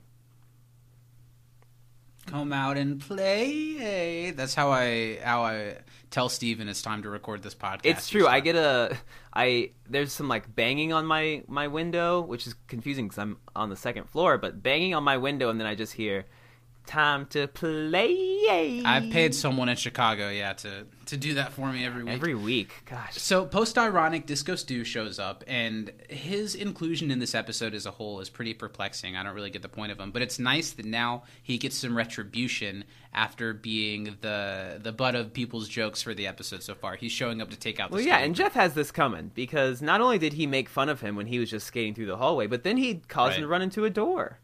Right? And Stu brings his other roller skating friends, and it makes for yet another striking action set piece where we're circling around the study group with the camera, as also the roller skaters are circling around the study group, and they still might have more people on the roller skaters, but that definitely changes their their aim and how, how fast they'll have to react to be able to take any of them out. Yeah, I this scene is really awesome because it's such an act- action sequence, but the the Mm-hmm. choreography and the you know the way that the roller skate team kind of moves around and gets Mm-hmm. shot and falls and jumps over things is really awesome. they take a they take a couple of them out and then we get a super badass Shirley moment, you know, where she quotes the Bible and says Lord is my shepherd. I shall not want. and the camera like goes around her as she shoots one of them holding out one direction then the other from another direction and then we end up in front of Shirley as she gets shot in the back and taken out and Yvette's acting of it is is a great action moment and so good. it's so clear that the people in this show who are getting to perform this episode were feeling like kids in a playground, you know, getting Yeah. to, to, to dabble in, in this genre bending stuff. I'm sure it was so fun. We get another uh, tense look from Jeff to Britta after he saves her, you know, her life by taking out. Yeah, Jeff and Britta are still up and at it. As far as we know, Troy and Abed are as well. And it just seems like there keep being more people. They keep showing up. Well, and Troy's out. Troy's them, gone. Troy is, is dead. Troy got taken out. I I didn't notice. I'm not used to having to give this type of like uh like action play by play. Yeah. You know what I mean? yeah, It's a Troy's little- it's a little Troy, different. Troy was out first. He was the first to go. Uh, quite a few of the roller skaters get out unharmed, and I think Abed went to go chase after them, Mm-hmm. and we're left with Britta and Jeff who are waiting to see what happens. Abed comes back, says that the last guy almost got him. It seems like they're good. It seems like they've made it through. But Abed has paint on his legs and ankles. Which yeah, we And all have out. that guy who's the heroic fighter in the movie who, after the long battle, is like, "We did it," and then he looks down and realizes that he's you know bleeding. Doesn't have any profusely. legs. Yeah, Yeah. it's like, wait a minute. And here's your moment. Yeah, Shirley, I'm so sorry, Britta says, and the camera just pans up from from Shirley as she's dying on the ground. but it, it's really just a turn for her to say, you know what, finally this is over, and I get to go home and be with my kids. Now that I'm not in the in the running to win this prize, of course I don't care about this paintball Yeah, game. It's like, bye, see you later. Can you help me up? oh yeah, sure. So she gets up to leave. And I like how just instantly Jeff is is is looting Abed's body for paintballs. He's got all these tubes like full with them, and I'm sure Jeff's running low on ammo, so he just steals them from him. Abed and Shirley walk out the door, and it's like one of the roller skater guys who got Yeah, I don't know what this is. I'm. This has to be like a direct reference to something, but I don't know what it is. I don't know. It's just like they're having like a friend group moment, and then this other dude who also died in the carnage is also like walking out with them, and he also looks forlornly over his shoulder while the three of them leave. Uh, Britta says, "I'm gonna win that for you, Shirley." Shirley says, "That's nice," and Jeff's like, "You, I'm not gonna win shit for you." He said, "I'm. Mama needs a new pair of I'm. Lexuses. I'm. I'm Die Hard." And Shirley's like, that's less nice. and then they all come out. Another really funny moment in an episode that isn't stacked with laugh out loud moments is Britta's like, oh, Jeff, you've been hit. And we see red paint on Jeff's shirt. And he's like, Oh no! Wait, wait. It's blood. I thought it was paint, but I'm just bleeding. Talk about luck. Ugh. He's a good. I'm just grief. bleeding. Talk about luck. Lucky me. Everything we get from the dean in this episode is phenomenal, and same with Chang. Yeah. Now we're cutting to the scene with the two of them, and the way it's shot is definitely. Oh, I don't know exactly what movie or reference to liken it to, but I can think of scenes where like the people who have put all this together. Mm-hmm. It's almost like a Hunger Games or Battle Yeah. Royale type It's thing. like, oh, where now like the game makers fan. are like they're turning on us, and we've got to figure out a plan. We've got to have this secret weapon, and the way it's shot and acted does that really well. And because it's the dean, even though he's being serious, it's really funny. Uh, you know, it's 2 a.m. The game's still going on. There's classes in the morning. He's really concerned that the police are going to get called and they're going to think he's a bad dean. Which the police have been called to help things out at the school. they so know he's a bad dean. Like that's not. They're well aware. I don't know. He, if I went to a school where our dean was willing to spend so much money on parties and paintball games and that kind of thing, I don't think I'd think he's a bad dean. I That's think he'd true. think he's the best dean. I, I would also be a fan of, of Dean Pelton if I had him. Now, Chang is willing to be the secret weapon in this situation because he plays paintball all the time. Uh, he's not a student at the school, which could pose a problem, but he, he he tells Dean just to just to enroll him in a class really quick so he can he can go suicide bomb this thing out, and that kind of um, also likens it to the second season paintball. I feel like there's something in that season that like school like the city college is fighting Yeah. them and they've like hired like soldiers or something. They've like enrolled like super soldiers. Yeah. the- i forget it. It's I something forget like exactly that. how it plays out but it is something like that. So chang is trying to talk him into enrolling him in a class and he will be able to take everyone out. This thing can be over and you don't have to give anyone priority registration. And then the scene where the the scene ends with the two of them like maniacally laughing with each other and it's really really funny yeah, I I mean the Dean and Chang together are so good. I know last episode we talked about how the Chang was kind of just like sandwiched in to the last one just for that one scene that was the girl scout cookies Yeah, but this one he's because a, a lot of times I think they're like, okay, we need some Chang in this episode, and it's really easy to put him in the Spanish class and do something. It's easy to have him kind of walk by, but this is a time where Mhm. it's like, okay, let's have Chang kind of come in later in the episode.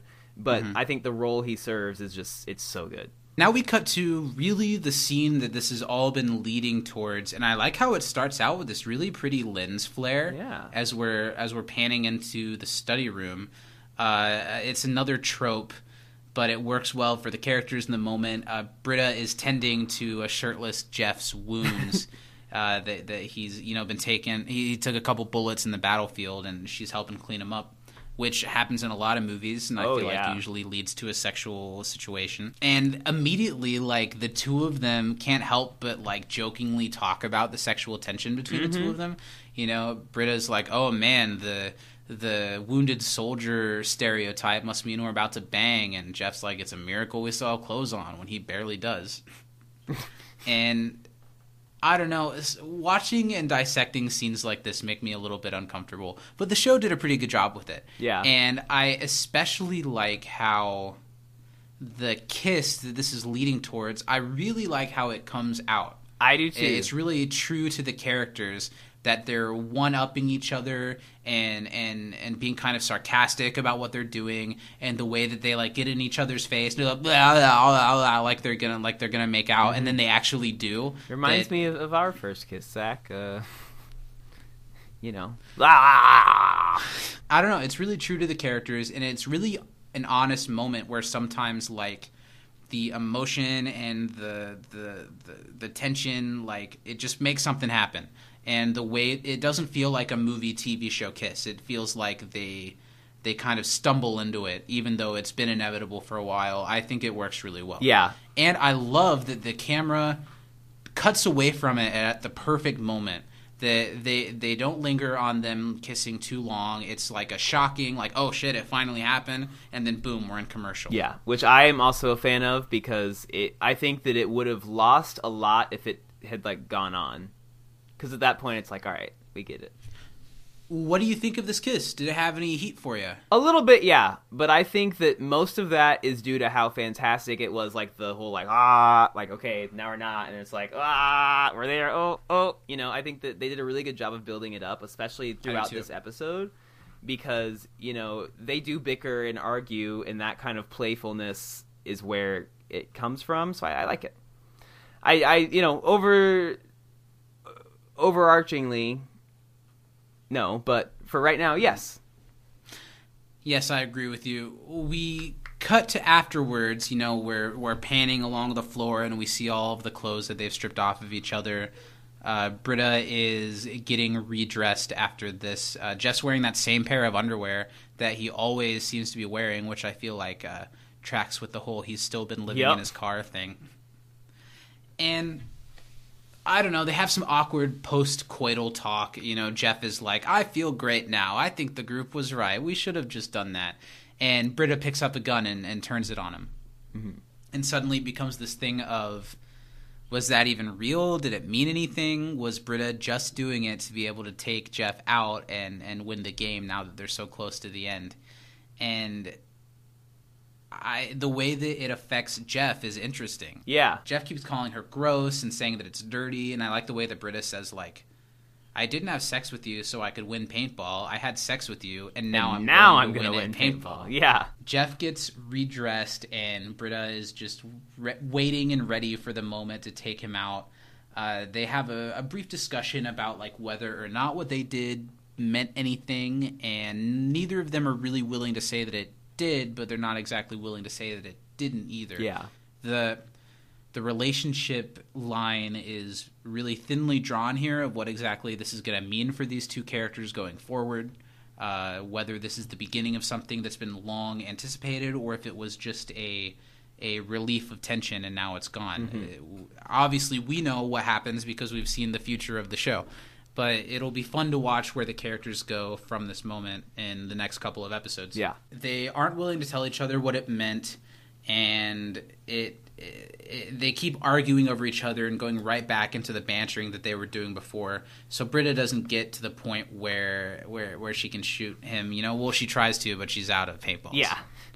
Because the uh, ever ever clever Jeff Winger. before they can get any farther with their situation, this is such a beautiful sequence of events where the operatic music begins, the doors swing open, and in comes El Tigre. This is definitely my favorite scene of the episode. This whole mm-hmm. sequence because well, mm-hmm. one I I love Scarface as ridiculous as a movie it is. It's really entertaining, and I think Chang just like coming in in that suit with that gun is just so perfect. The music playing in the mm-hmm. background, how like you know, it's the, in this episode they do a lot with the camera, you know, switching it from normal like okay, it's a sitcom to like okay, now it's an HD action movie, and this is one of Right. those times where it's it's framed like the way the room is laid out is just beautiful. It's great.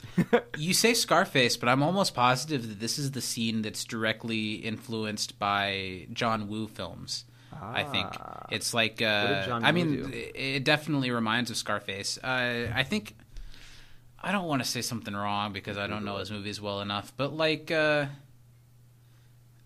like he did The Killer, Hard Boiled, Face Off, Mission Impossible, Broken Arrow. He is considered a major influence on the action genre, known for his highly chaotic action sequences, stylized imagery, Mexican standoffs, which is what this kind of is, frequent use of slow motion, and allusions to neo noir and Western cinema. Well, the Mexican standoff was like what happened in the bathrooms. That's when everybody's pointing at each other.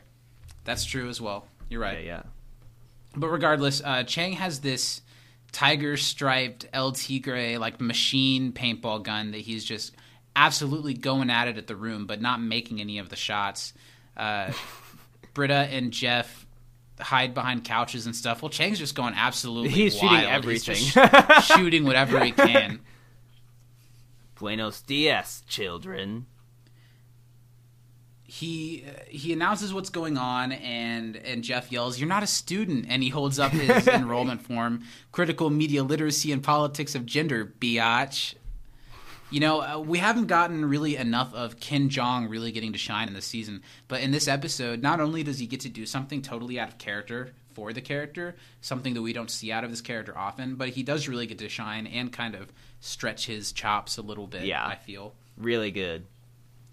Jeff tries to shoot from behind the couch a couple of times, but it's a pretty wasted effort with their little uh, wimpy in comparison guns that they've been using. Britta tries to talk Jeff into giving her his ammo, basically is saying that she's going to be willing to sacrifice herself to take out Chang and to be taken down in the meantime.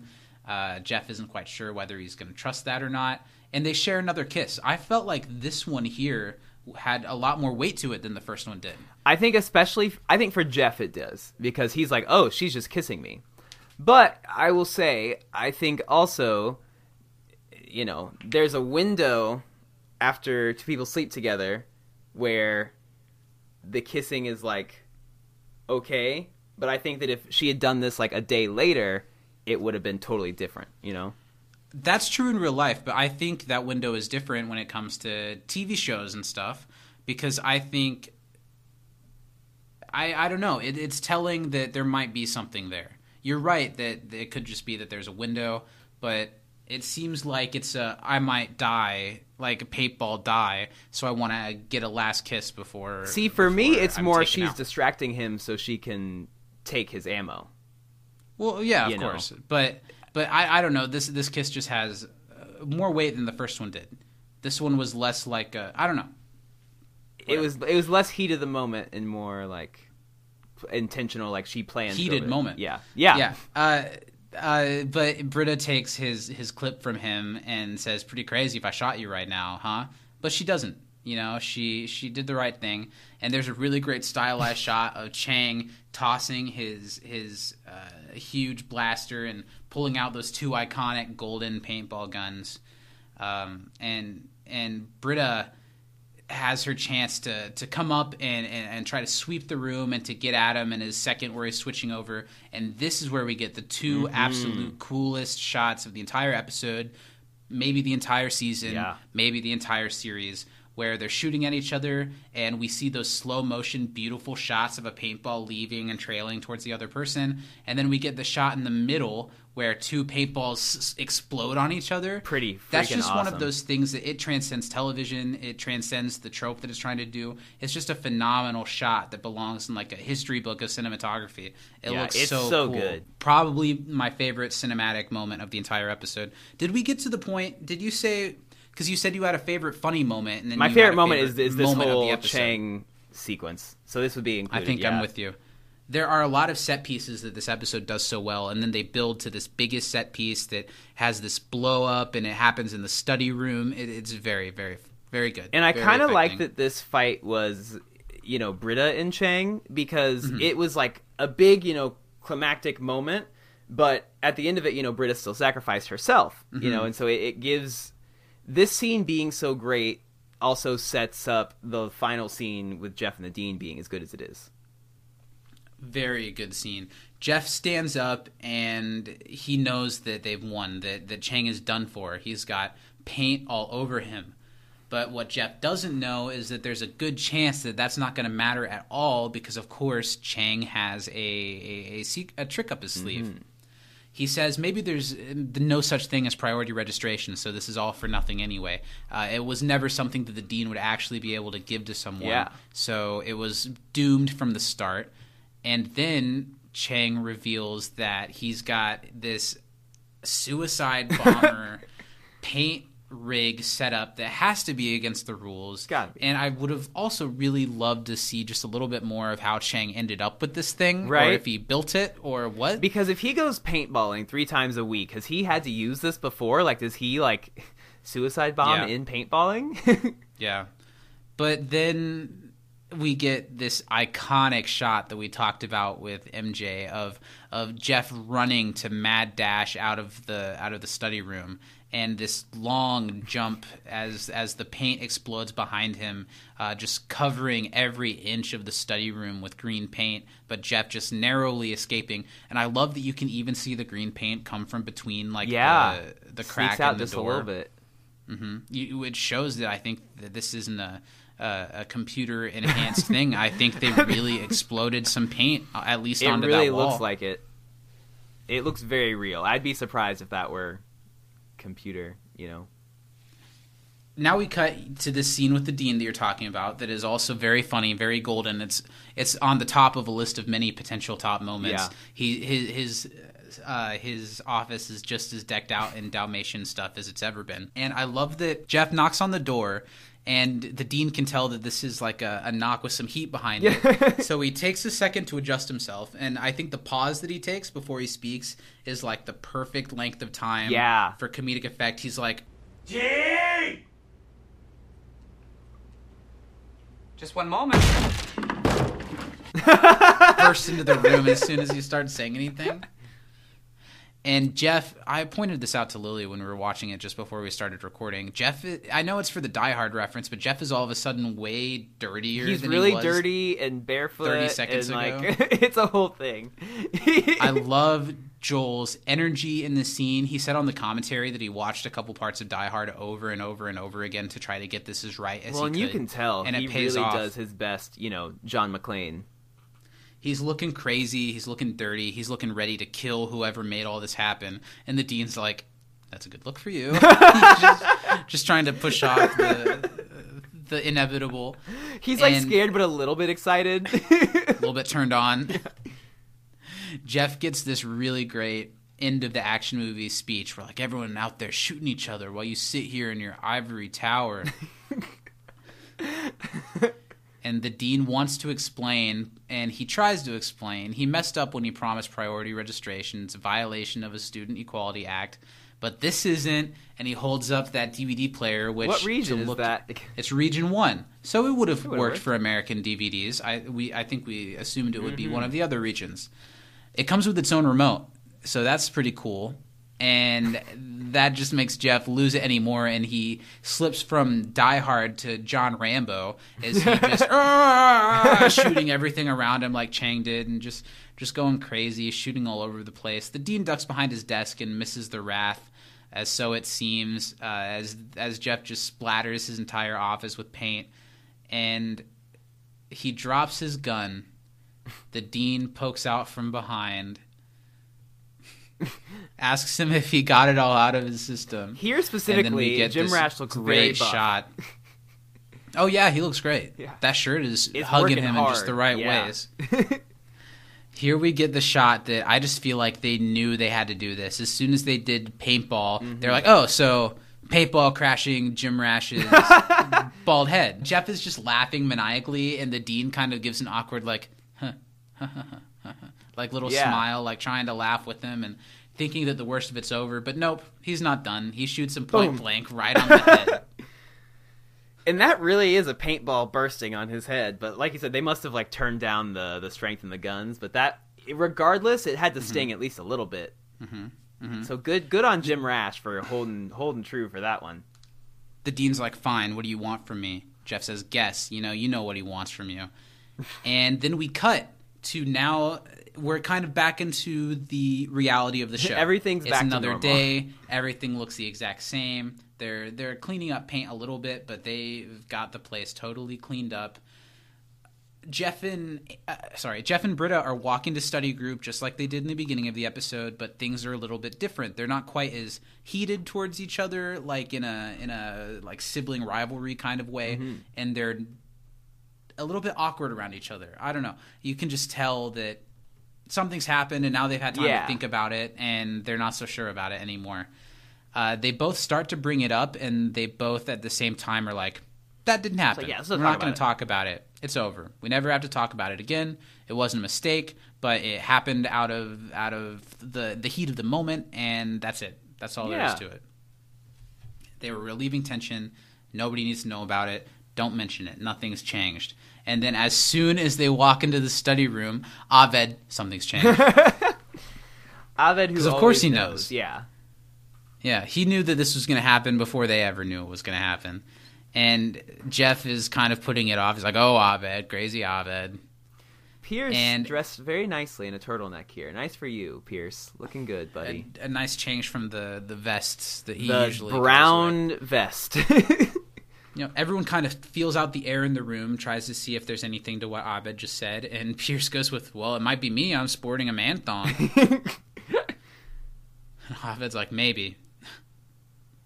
And Jeff is able to uh, turn the situation around where they're not like analyzing what everyone's doing, and he's able to bring up that he won, he got the priority registration, and he is doing the gentlemanly thing and giving it to Shirley, which is nice. It's It nice is to see nice. Jeff do that. Now, Shirley's going to have to pretend to have gout and start walking around campus with a limp. Worth it. To be able to get it.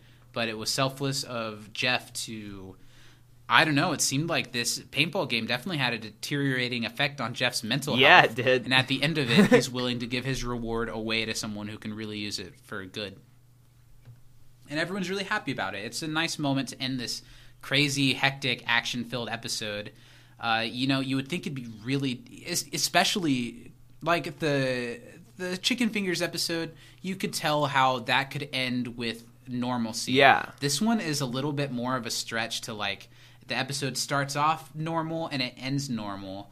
And that'd be a hard thing to do to get it back to where it started after the craziness of Yeah, episode. so But they- much happened, They do it about as well as they could. It's community. They're like, ah, we're fine. Everything's good. Right.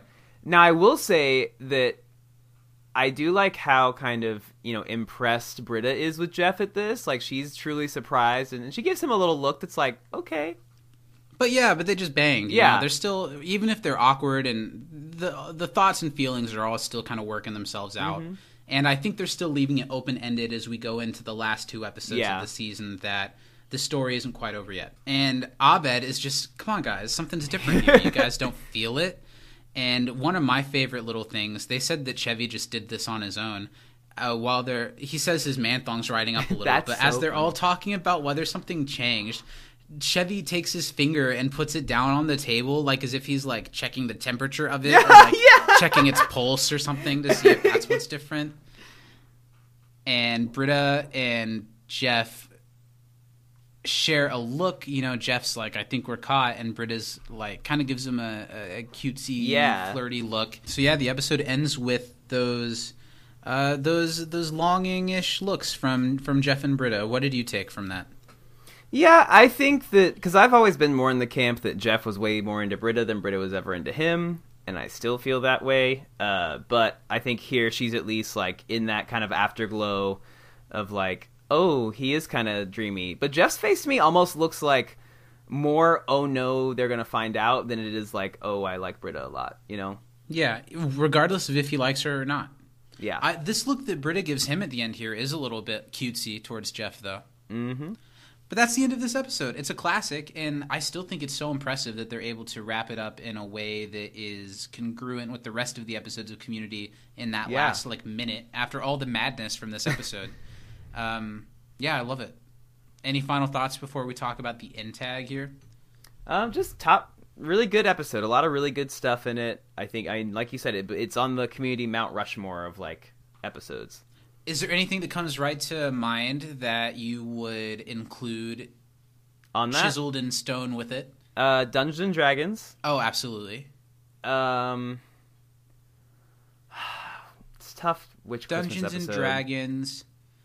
Maybe the season two zombie Halloween episode. Uh huh. I'd say that's probably the Oh. I'd but maybe not. Uh, it's got to be uh, Modern Warfare, Dungeons and Dragons, Remedial Chaos Theory, Mm-hmm. and Almost the, but what?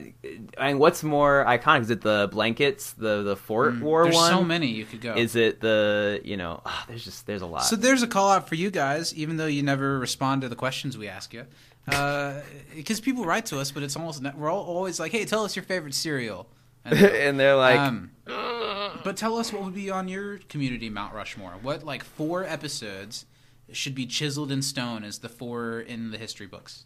yeah. If if you could only have four episodes to preserve of Community, what would they be?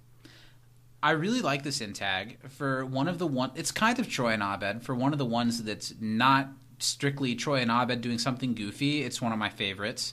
Um, basically, it's Abed, or sorry, basically it's Troy trying to leave a message for Abed. They're going to meet each other, and he keeps second guessing what he says or like how he says yeah, it. which I totally feel like I hate leaving messages because like, yeah, Well, I think we're way past the time as a society where where that's a thing anymore. where you anybody know? leaves a voicemail. Well, because nobody checks their voicemail. Yeah, and anytime time? someone calls me that's like not my grandma, I'm I don't answer. just just text me. I have not answered an unsaved number in so long. Like unless I specifically like ordered Uber Eats or something and they're calling me, Right. but like That's what I was with my grandparents not that long ago, and the phone came on, and they were like, probably a robocall.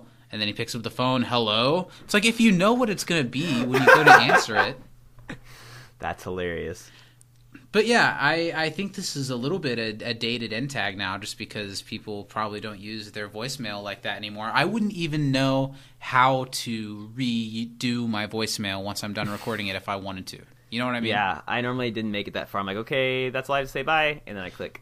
But yeah, Jeff is in the room. He's annoyed with Troy not being able to commit to something, and so he's like, "I'm going to do it." And he leaves kind of a, a stern, grumpy voicemail for Abed. And then my favorite laugh of this, even though all of all of Troy's different voices are pretty funny, my favorite laugh is when Troy. Uh, my favorite laugh is when Jeff is like, "Did that sound too harsh?" And then he does it again. He's like, "Hey, Abed, Troy will meet you in ten minutes." Bye. and then he's like, maybe we should leave a text message. Really good A stuff. good laugh to end an episode. Uh, just another normal community touch to end such a off the wall episode. And that's where we end things for the week. Yeah, it's such so- a classic episode that we could talk about for for hours longer. You know, there's so much to Yeah. unpack in this one.